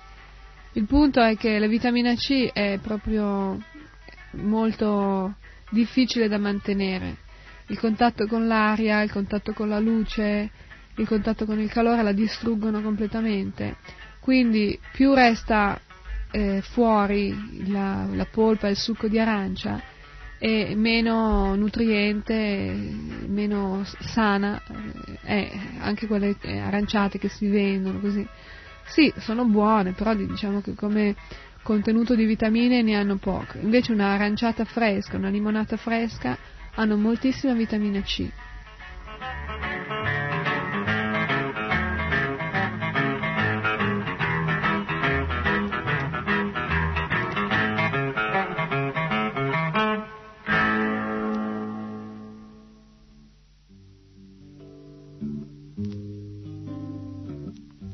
Ecco, per, così, per concludere questa puntata che parla delle bevande, volevo darvi qualche idea, così al volo, di accostamenti anche. Se non avete mai provato a fare un succo di carota e mela insieme, è buonissimo, quindi consigliamo. Se volete fare una cosa più cioè, liquida, un po' trasparente, quando avete frullato la carota e la mela, diciamo, non so, una carota e mezza mela per mezzo litro di acqua, nel frullatore potete mm, passarla in un colino e avrete così, da una parte avrete le scorie, le fibre eh, e dall'altra avrete il succo.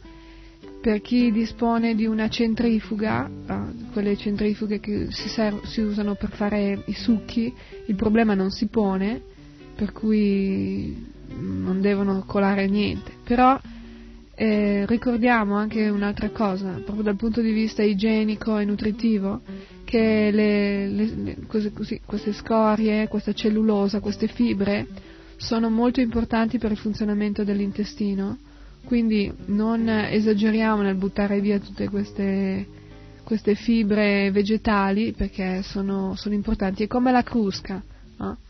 è successo per molti anni, per molte decine di anni, per secoli, la crusca è stata dimenticata, è stata buttata via, considerata una cosa di secondo piano. Oggi vendono la crusca a peso d'oro in farmacia, quindi cerchiamo di essere equilibrati e tenere, mantenere un po' di queste fibre vegetali nella nostra dieta perché sono importanti e fanno molto bene.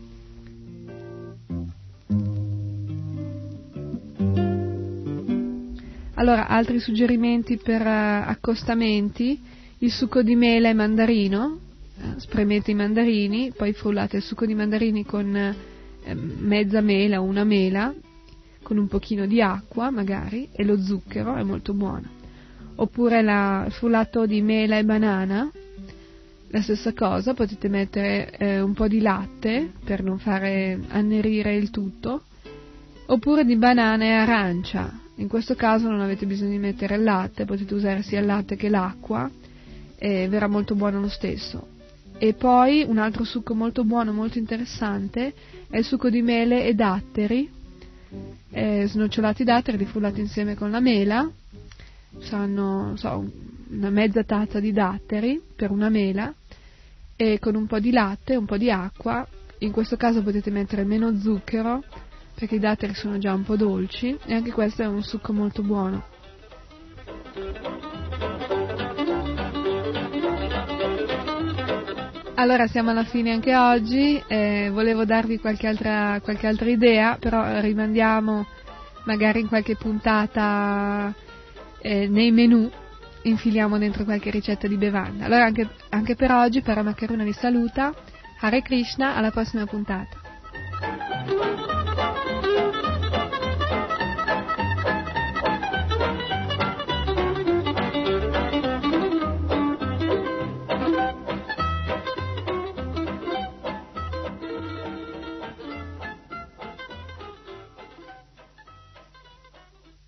Avete ascoltato Radio Cucina.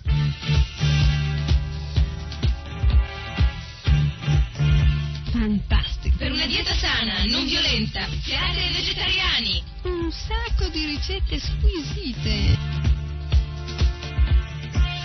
Radio Cucina, nuova serie, a cura di Paramacaruna Devidassi.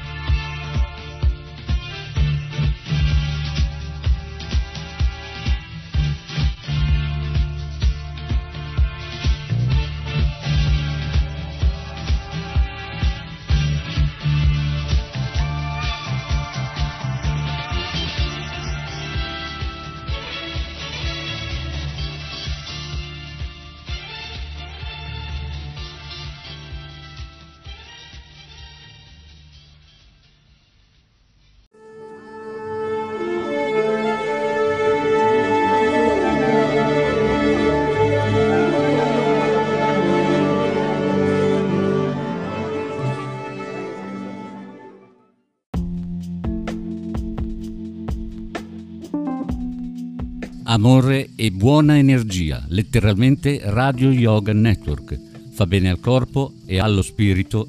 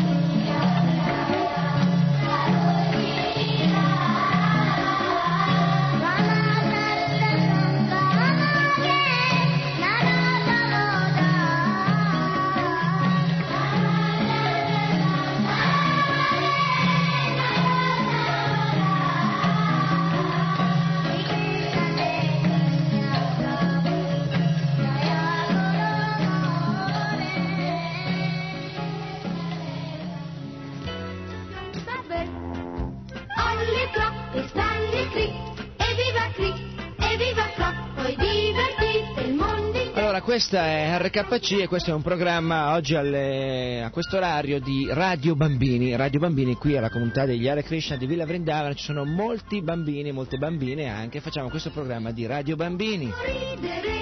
Queste canzoncine qui sono quelle che i bambini ascoltano di solito con i loro dischi, le loro cassette, no? storie di animali, di porcellini, situazioni abbastanza assurde tutto sommato. Questi animali personificati, che altro non sono che in accordo così alla nostra visione, alla conoscenza a cui ci riferiamo, delle storie mostruose in realtà, di individui che sono finiti dentro corpi di animali. Eh? Cric e croc, ecco queste situazioni qui sono abbastanza assurde. Invece i nostri bambini qui anche cantano e fanno della musica. No? Abbiamo qui in studio oggi 1, 2, 3, 4, 5, 6, 7, 8, 9, 10, 10 bambini. Bambini e bambine, salutate gli ascoltatori, fatevi sentire cosa dite voi? Eccoli qua, eccoli qua. Sono 10 bambini e due insegnanti della nostra Gurukula e vediamo che um, Adilila, Adilila è uno degli insegnanti. Cosa hanno preparato i bambini per gli ascoltatori di RKC e per i bambini che sentono anche? Bene, oggi hanno preparato una canzone che si chiama Sri Namakirtana, è una canzone di Bhaktivinoda Thakur e oggi avremo il piacere di farla ascoltare a tutti i nostri amici. Senti un po', spieghiamo agli ascoltatori che età hanno questi bambini? Hanno dai 4 anni fino ai, agli 11. Ecco, ci sono bambini dai 4 agli 11 anni, vediamo se c'è Devaki, 4 anni, Krishna Lila, 4 anni, 5 anni anzi hanno compiuto. Poi c'è Chandrika, quanti anni Chandrika? Parta, Otto. forte, 8. Poi Donatello? 11. 11. Eh, Giulio? 8. Eh, Gopala? Quanti? Dillo. Quanti? 4 anni, vabbè, comunque un po' di età miste per questi bambini. Sentiamo loro suonano, suonano gli strumenti, la mridanga è una percussione classica, tipica della tradizione vedica. Sentite come suona la mridanga, Chandrika? Sì, suona. Suona? Ecco.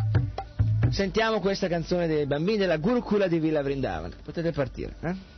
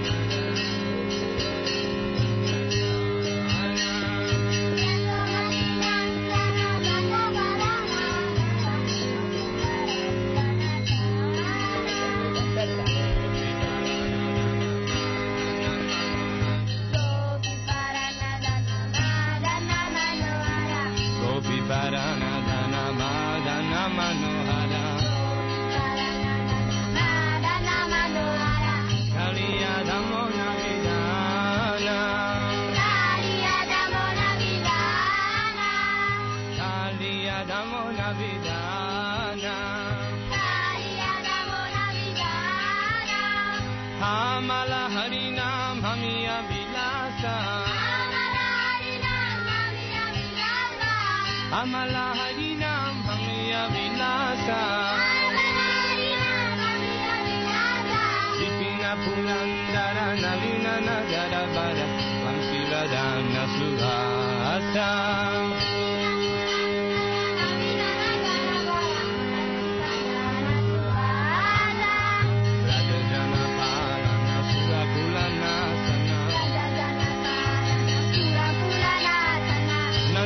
danarako jala Danarako danarako jala Gominda madaba namanita zaskara Gominda madaba namanita zaskara Gominda madaba namanita zaskara Gominda madaba namanita zaskara Undara nandago pa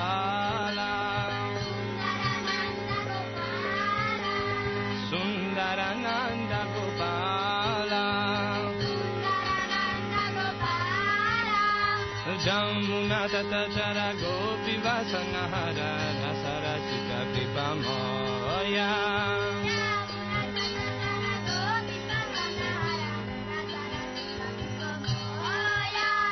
Sri Radha Vallabha Vrindavana Natapara Sri Radha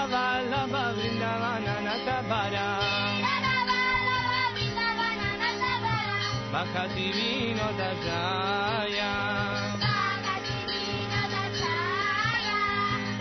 कति नो दशा हरे कृष्ण हरे Krishna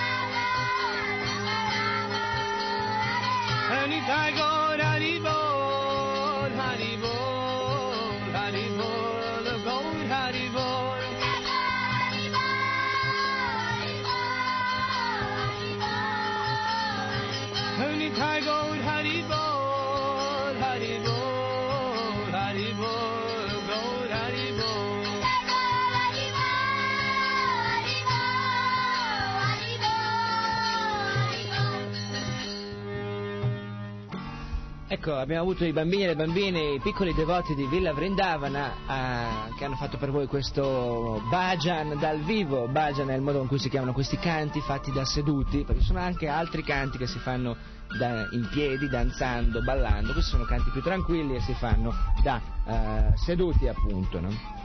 Ora io vorrei fare qualche domanda ai bambini, qualche domanda ai bambini. Vediamo. eh, Donatello, Donatello. Sentiamo un po' Donatello col suo microfono. Eccolo lì. Donatello, che cosa fai tu alla Gurukula di Villa Vrindana? Che cosa stai imparando qui alla scuola? Che cos'è la Gurukula intanto? Spieghiamo un po' agli ascoltatori. Siamo i versi in sanscrito. I versi in sanscrito? Sai qualche verso in sanscrito? Mm. Sentiamo un po'. Isvara Paraman Krishna Sachidananda Vigana Adiradir Govinda Sarva Karana Karana. Ah, e le bambine tutti insieme, lo sapete questi versi anche? Sì. Sentiamo un- un- tutti insieme? Isvara Krishna Sachidananda Viga Anadiradir Govinda Sarva Karana Karana. Allora, ehm, la Lita Govinda. La Lita Govinda è una delle insegnanti di questi bambini. Cosa c'è di diverso nella scuola dei bambini qui, dei piccoli devoti di Krishna, con la scuola che i bambini frequentano fuori, la scuola normale? eh? Da una parte il programma ministeriale che viene fatto fuori viene seguito anche qui, per cui i bambini seguono un programma normale, le scuole elementari in questo caso abbiamo solo Donatello che frequenta la prima media e la fa privatamente dando gli esami a fine d'anno, quindi questo è il corso regolare, i bambini seguono la scuola e non sono delle persone estranee, questa è la cultura classica. Però nello stesso tempo seguono tutta un'altra serie di, di- ricevono tutta un'altra serie di informazioni che sono per esempio eh, lo studio delle scritture, delle scritture della Bhagavad Gita, lo Srimad Bhagavatam e la Brahma Samhita addirittura con il testo direttamente in sanscrito e imparano a capire che cos'è Krishna e la loro relazione con Dio, oltre alla loro relazione col mondo materiale. Senti un po', eh, Giulio, tu eh, prima di venire a stare qui in questa comunità a Villa Vrindavana con i tuoi genitori, eh, sei andato in qualche scuola anche fuori, eh, prima di essere devoto, sei andato in qualche scuola, andavi a scuola? Da dove vieni tu? In che città vivevi? Vai un po' più, più in alto vicino al microfono, non toccare il microfono, tu più in alto. eh? Dove vivevi prima di venire qui a San Casciano, a Villa Vrindavana? In che città? A Roma. Andavi a scuola a Roma? Sì. Allora, che differenza c'è fra la scuola che facevi a Roma e la scuola che fai qui? Qualche differenza? Differenza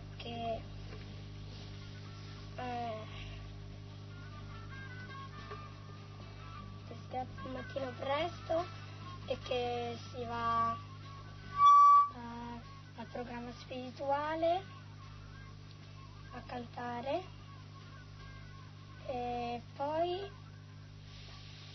si balla e si suonano gli strumenti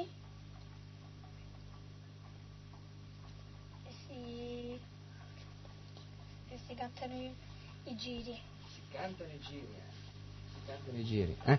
Allora, questa è una scuola che è fatta anche di danza, di musica, eh, di, di- di grande movimento. Nella scuola di prima non facevi, non cantavi, non ballavi? No, mai. eh. Qui invece si canta spesso, si suona. Che, che strumenti stai imparando a suonare tu? Mm, carta. I cartas. Fai sentire un po' il suono dei cartas piano perché sennò hanno un suono molto forte. eh. Sentiamo un po' il suono dei cartas. Ecco, i cartas sono dei piattini, delle specie di piattini che servono a accompagnare eh, la musica. Sentiamo una bambina adesso, una delle bambine. eh, Sentiamo Krishna Lila. Krishna Lila. Krishna Lila, tu cosa, quanti anni hai Krishna? Vieni vicino al microfono Krishna Lila. Eh? Quanti anni hai Krishna Lila? Cinque. Cinque anni? E senti un po', è la prima volta tu sei and- andavi a scuola anche prima di essere devota? No. È la prima volta che vai a scuola? Sì. Senti un po', e qui nella scuola dei bambini di 5 anni che cosa si impara? Il sanscrito. Il sanscrito. Fai sentire, sai qualcosa in sanscrito? Eh? Sasavatam kamalango kula chiamata takanikram daddamata sancha sambavam. Oh, che cosa... Ma che cosa vuol dire? Adilila. Lo sai che cosa vuol dire Krishna Lila quello che hai cantato? Adilila. Che cosa sono Bene. questi versi in sanscrito? Questi versi in sanscrito sono tratti dalla Brahma Samhita, che è uno scritto antichissimo che nella nostra tradizione è spiegato che viene cantato, questa Brahma Samhita viene cantata da Brahma stesso, il Deva creatore dell'universo materiale. Ed è tutta una glorificazione, una preghiera al Signore Krishna, che lui, nel quale lui descrive il mondo spirituale, le qualità di Krishna, le Ecco, attività diciamo- del mondo spirituale. Diciamo allora che questi canti sono dei modi per mettersi in comunicazione con Krishna, che è Dio, il Signore Supremo. Krishna lì, resta al microfono, dobbiamo ancora parlare un po'. eh? Con, con Dio che è la persona suprema. eh? In realtà sono un po' al di là del significato tradotto, questi- queste parole in italiano sono molto difficili da comprendere a 4-5 anni, perché sono filosofia pura e sono concetti astratti per i bambini. Abbiamo tentato di fare capire il significato in italiano, ma è difficile che se lo ricordino, possono capirlo sulle immagini. Però la- il mantra in se stesso ha, ha valore anche al di là del fatto di capirne il significato, perché c'è una risposta nell'anima nel momento stesso in cui si recita, per cui anche se solo una ripetizione mnemonica all'inizio, il risultato è importante per l'avanzamento del bambino stesso. la presa di Allora, Krishna Lila, Krishna Lila, spieghiamo un po' agli ascoltatori della radio chi è Krishna. D- Dentro il microfono. Suprema. Eh? La persona suprema. La persona suprema. Senti un po', ehm,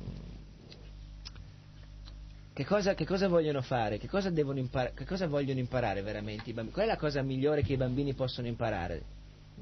Eh? Il Maha mantra. Il Maha Mantra. Com'è il Maha Mantra? Hare Krishna, Hare Krishna, Krishna Krishna, Hare Hare, Hare Rama, Hare Rama, Rama Rama, Hare Hare. Oh, ecco, il Maha Mantra, no? Questo Maha Mantra, come spiegava la Lita Govinda, e noi lo insegniamo spesso subito ai, ai- ai bambini insieme a tutti questi mantra, queste vibrazioni sonore che sono particolari, perché eh, gli effetti di questo mantra sono al di là di quello che noi possiamo percepire immediatamente con le orecchie, mm, sembra- possono sembrarci dei suoni naturali, normali, possono sembrarci delle canzoni, delle cantilene, delle filastrocche, ma in realtà queste sono vibrazioni sonore che, hanno- che sono di natura spirituale, che hanno il potere di risvegliare, di risvegliare la coscienza degli individui che è come addormentata, come addormentata. Per questo i bambini imparano a cantare questi mantra, li cantano continuamente, anche se eh, spesso all'inizio può sfuggire loro il, il significato preciso di queste parole, di questi suoni, ma questi suoni fanno un effetto preciso anche se non si comprende cosa significano. Questo è l'invito che facciamo a tutti gli ascoltatori anche. Chiunque può cantare, può cantare il Ma mantra anche se non capisce bene cosa, che cosa significhi, perché lo capirà quando sentirà gli effetti che il Ma mantra ha, ha- ha su di lui, che sono degli effetti di un progressivo appunto risveglio mh, della coscienza in modo che uno arriva a capire dopo un po' che ha bisogno di sapere chi è veramente, no? al di là di quello che crede di essere. no? Allora vediamo un po', i bambini, facciamo tutti insieme qualcosa da dire, Gabriele? Eh? Facciamo tutti insieme un Ma mantra così che gli ascoltatori possono eh, ricordarlo bene, cantato dai bambini della scuola della Gurukula di Villa Vrindavana. Eh? Va bene? Sentiamo. Hare Krishna, Krishna Krishna Hare Hare Hare Rama Hare Rama Rama Rama Hare Hare E poi? Ancora? Forza! Hare Krishna Hare Krishna Krishna Krishna Hare Hare Hare Rama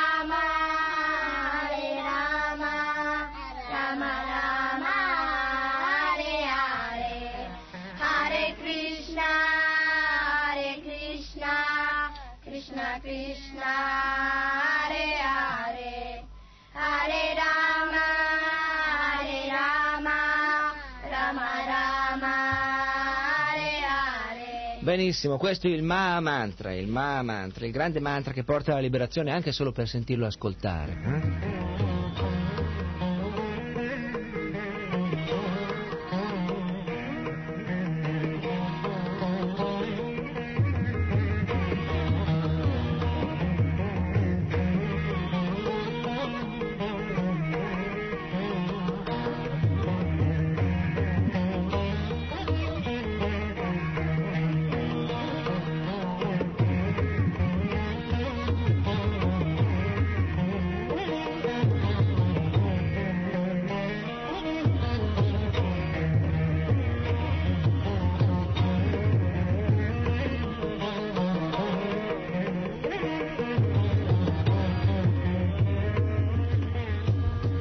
Sentito che ci sono le mucche, vero? Sì. Quante mucche ci sono?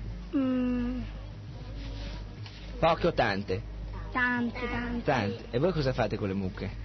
Ci giochiamo. E come si fa a giocare con le mucche? Si portano al pascolo. Sono... Si mungono, si portano al pascolo. E Krishna cosa faceva con le mucche? Si attaccava dietro alla coda e... e...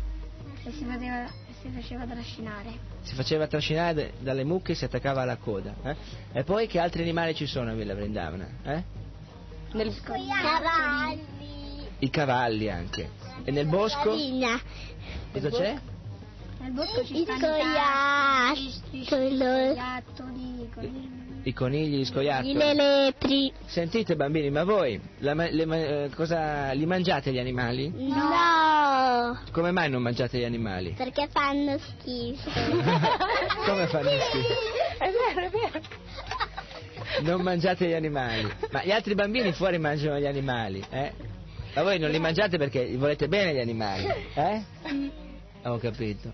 Fanno schifo, Krishna Lila voleva dire nel senso che sono morti, eh? Gli animali, gli animali morti non si Lei ha mangiano. visto molte macellerie ultimamente. Ah. E poi, che cosa fate? Ci sono nel bosco cosa trovate ancora di questa stagione? Le castagne? Ah. Ma voi girate tutti i giorni nel bosco, andate?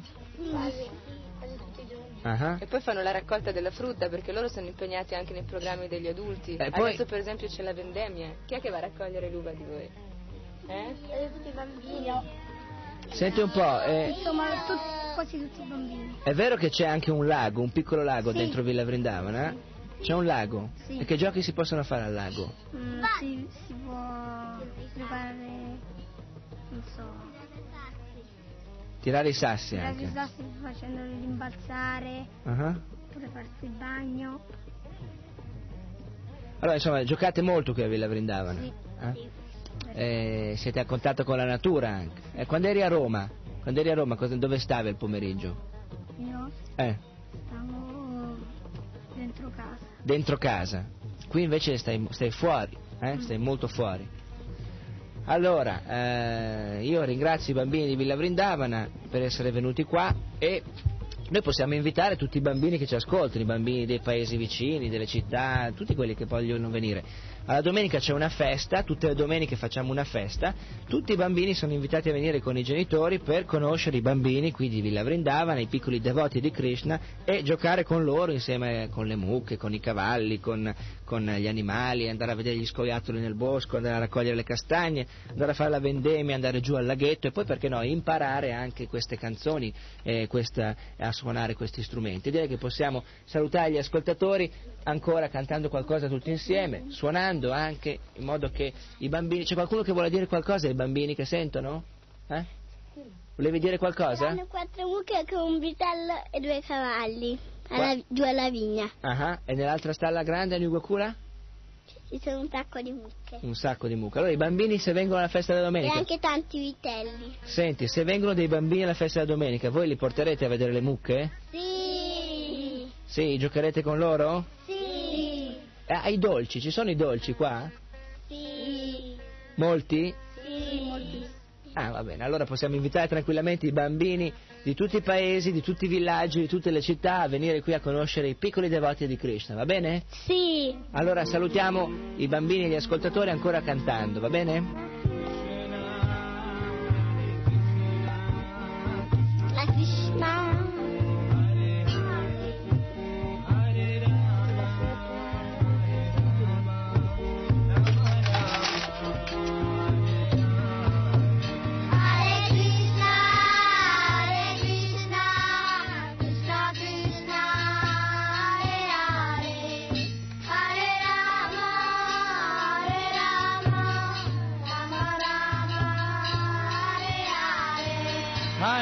Krishna Hare कृष्ण राम कृष्ण कृष्ण हरे हरे हरे राम Hare राम राम राम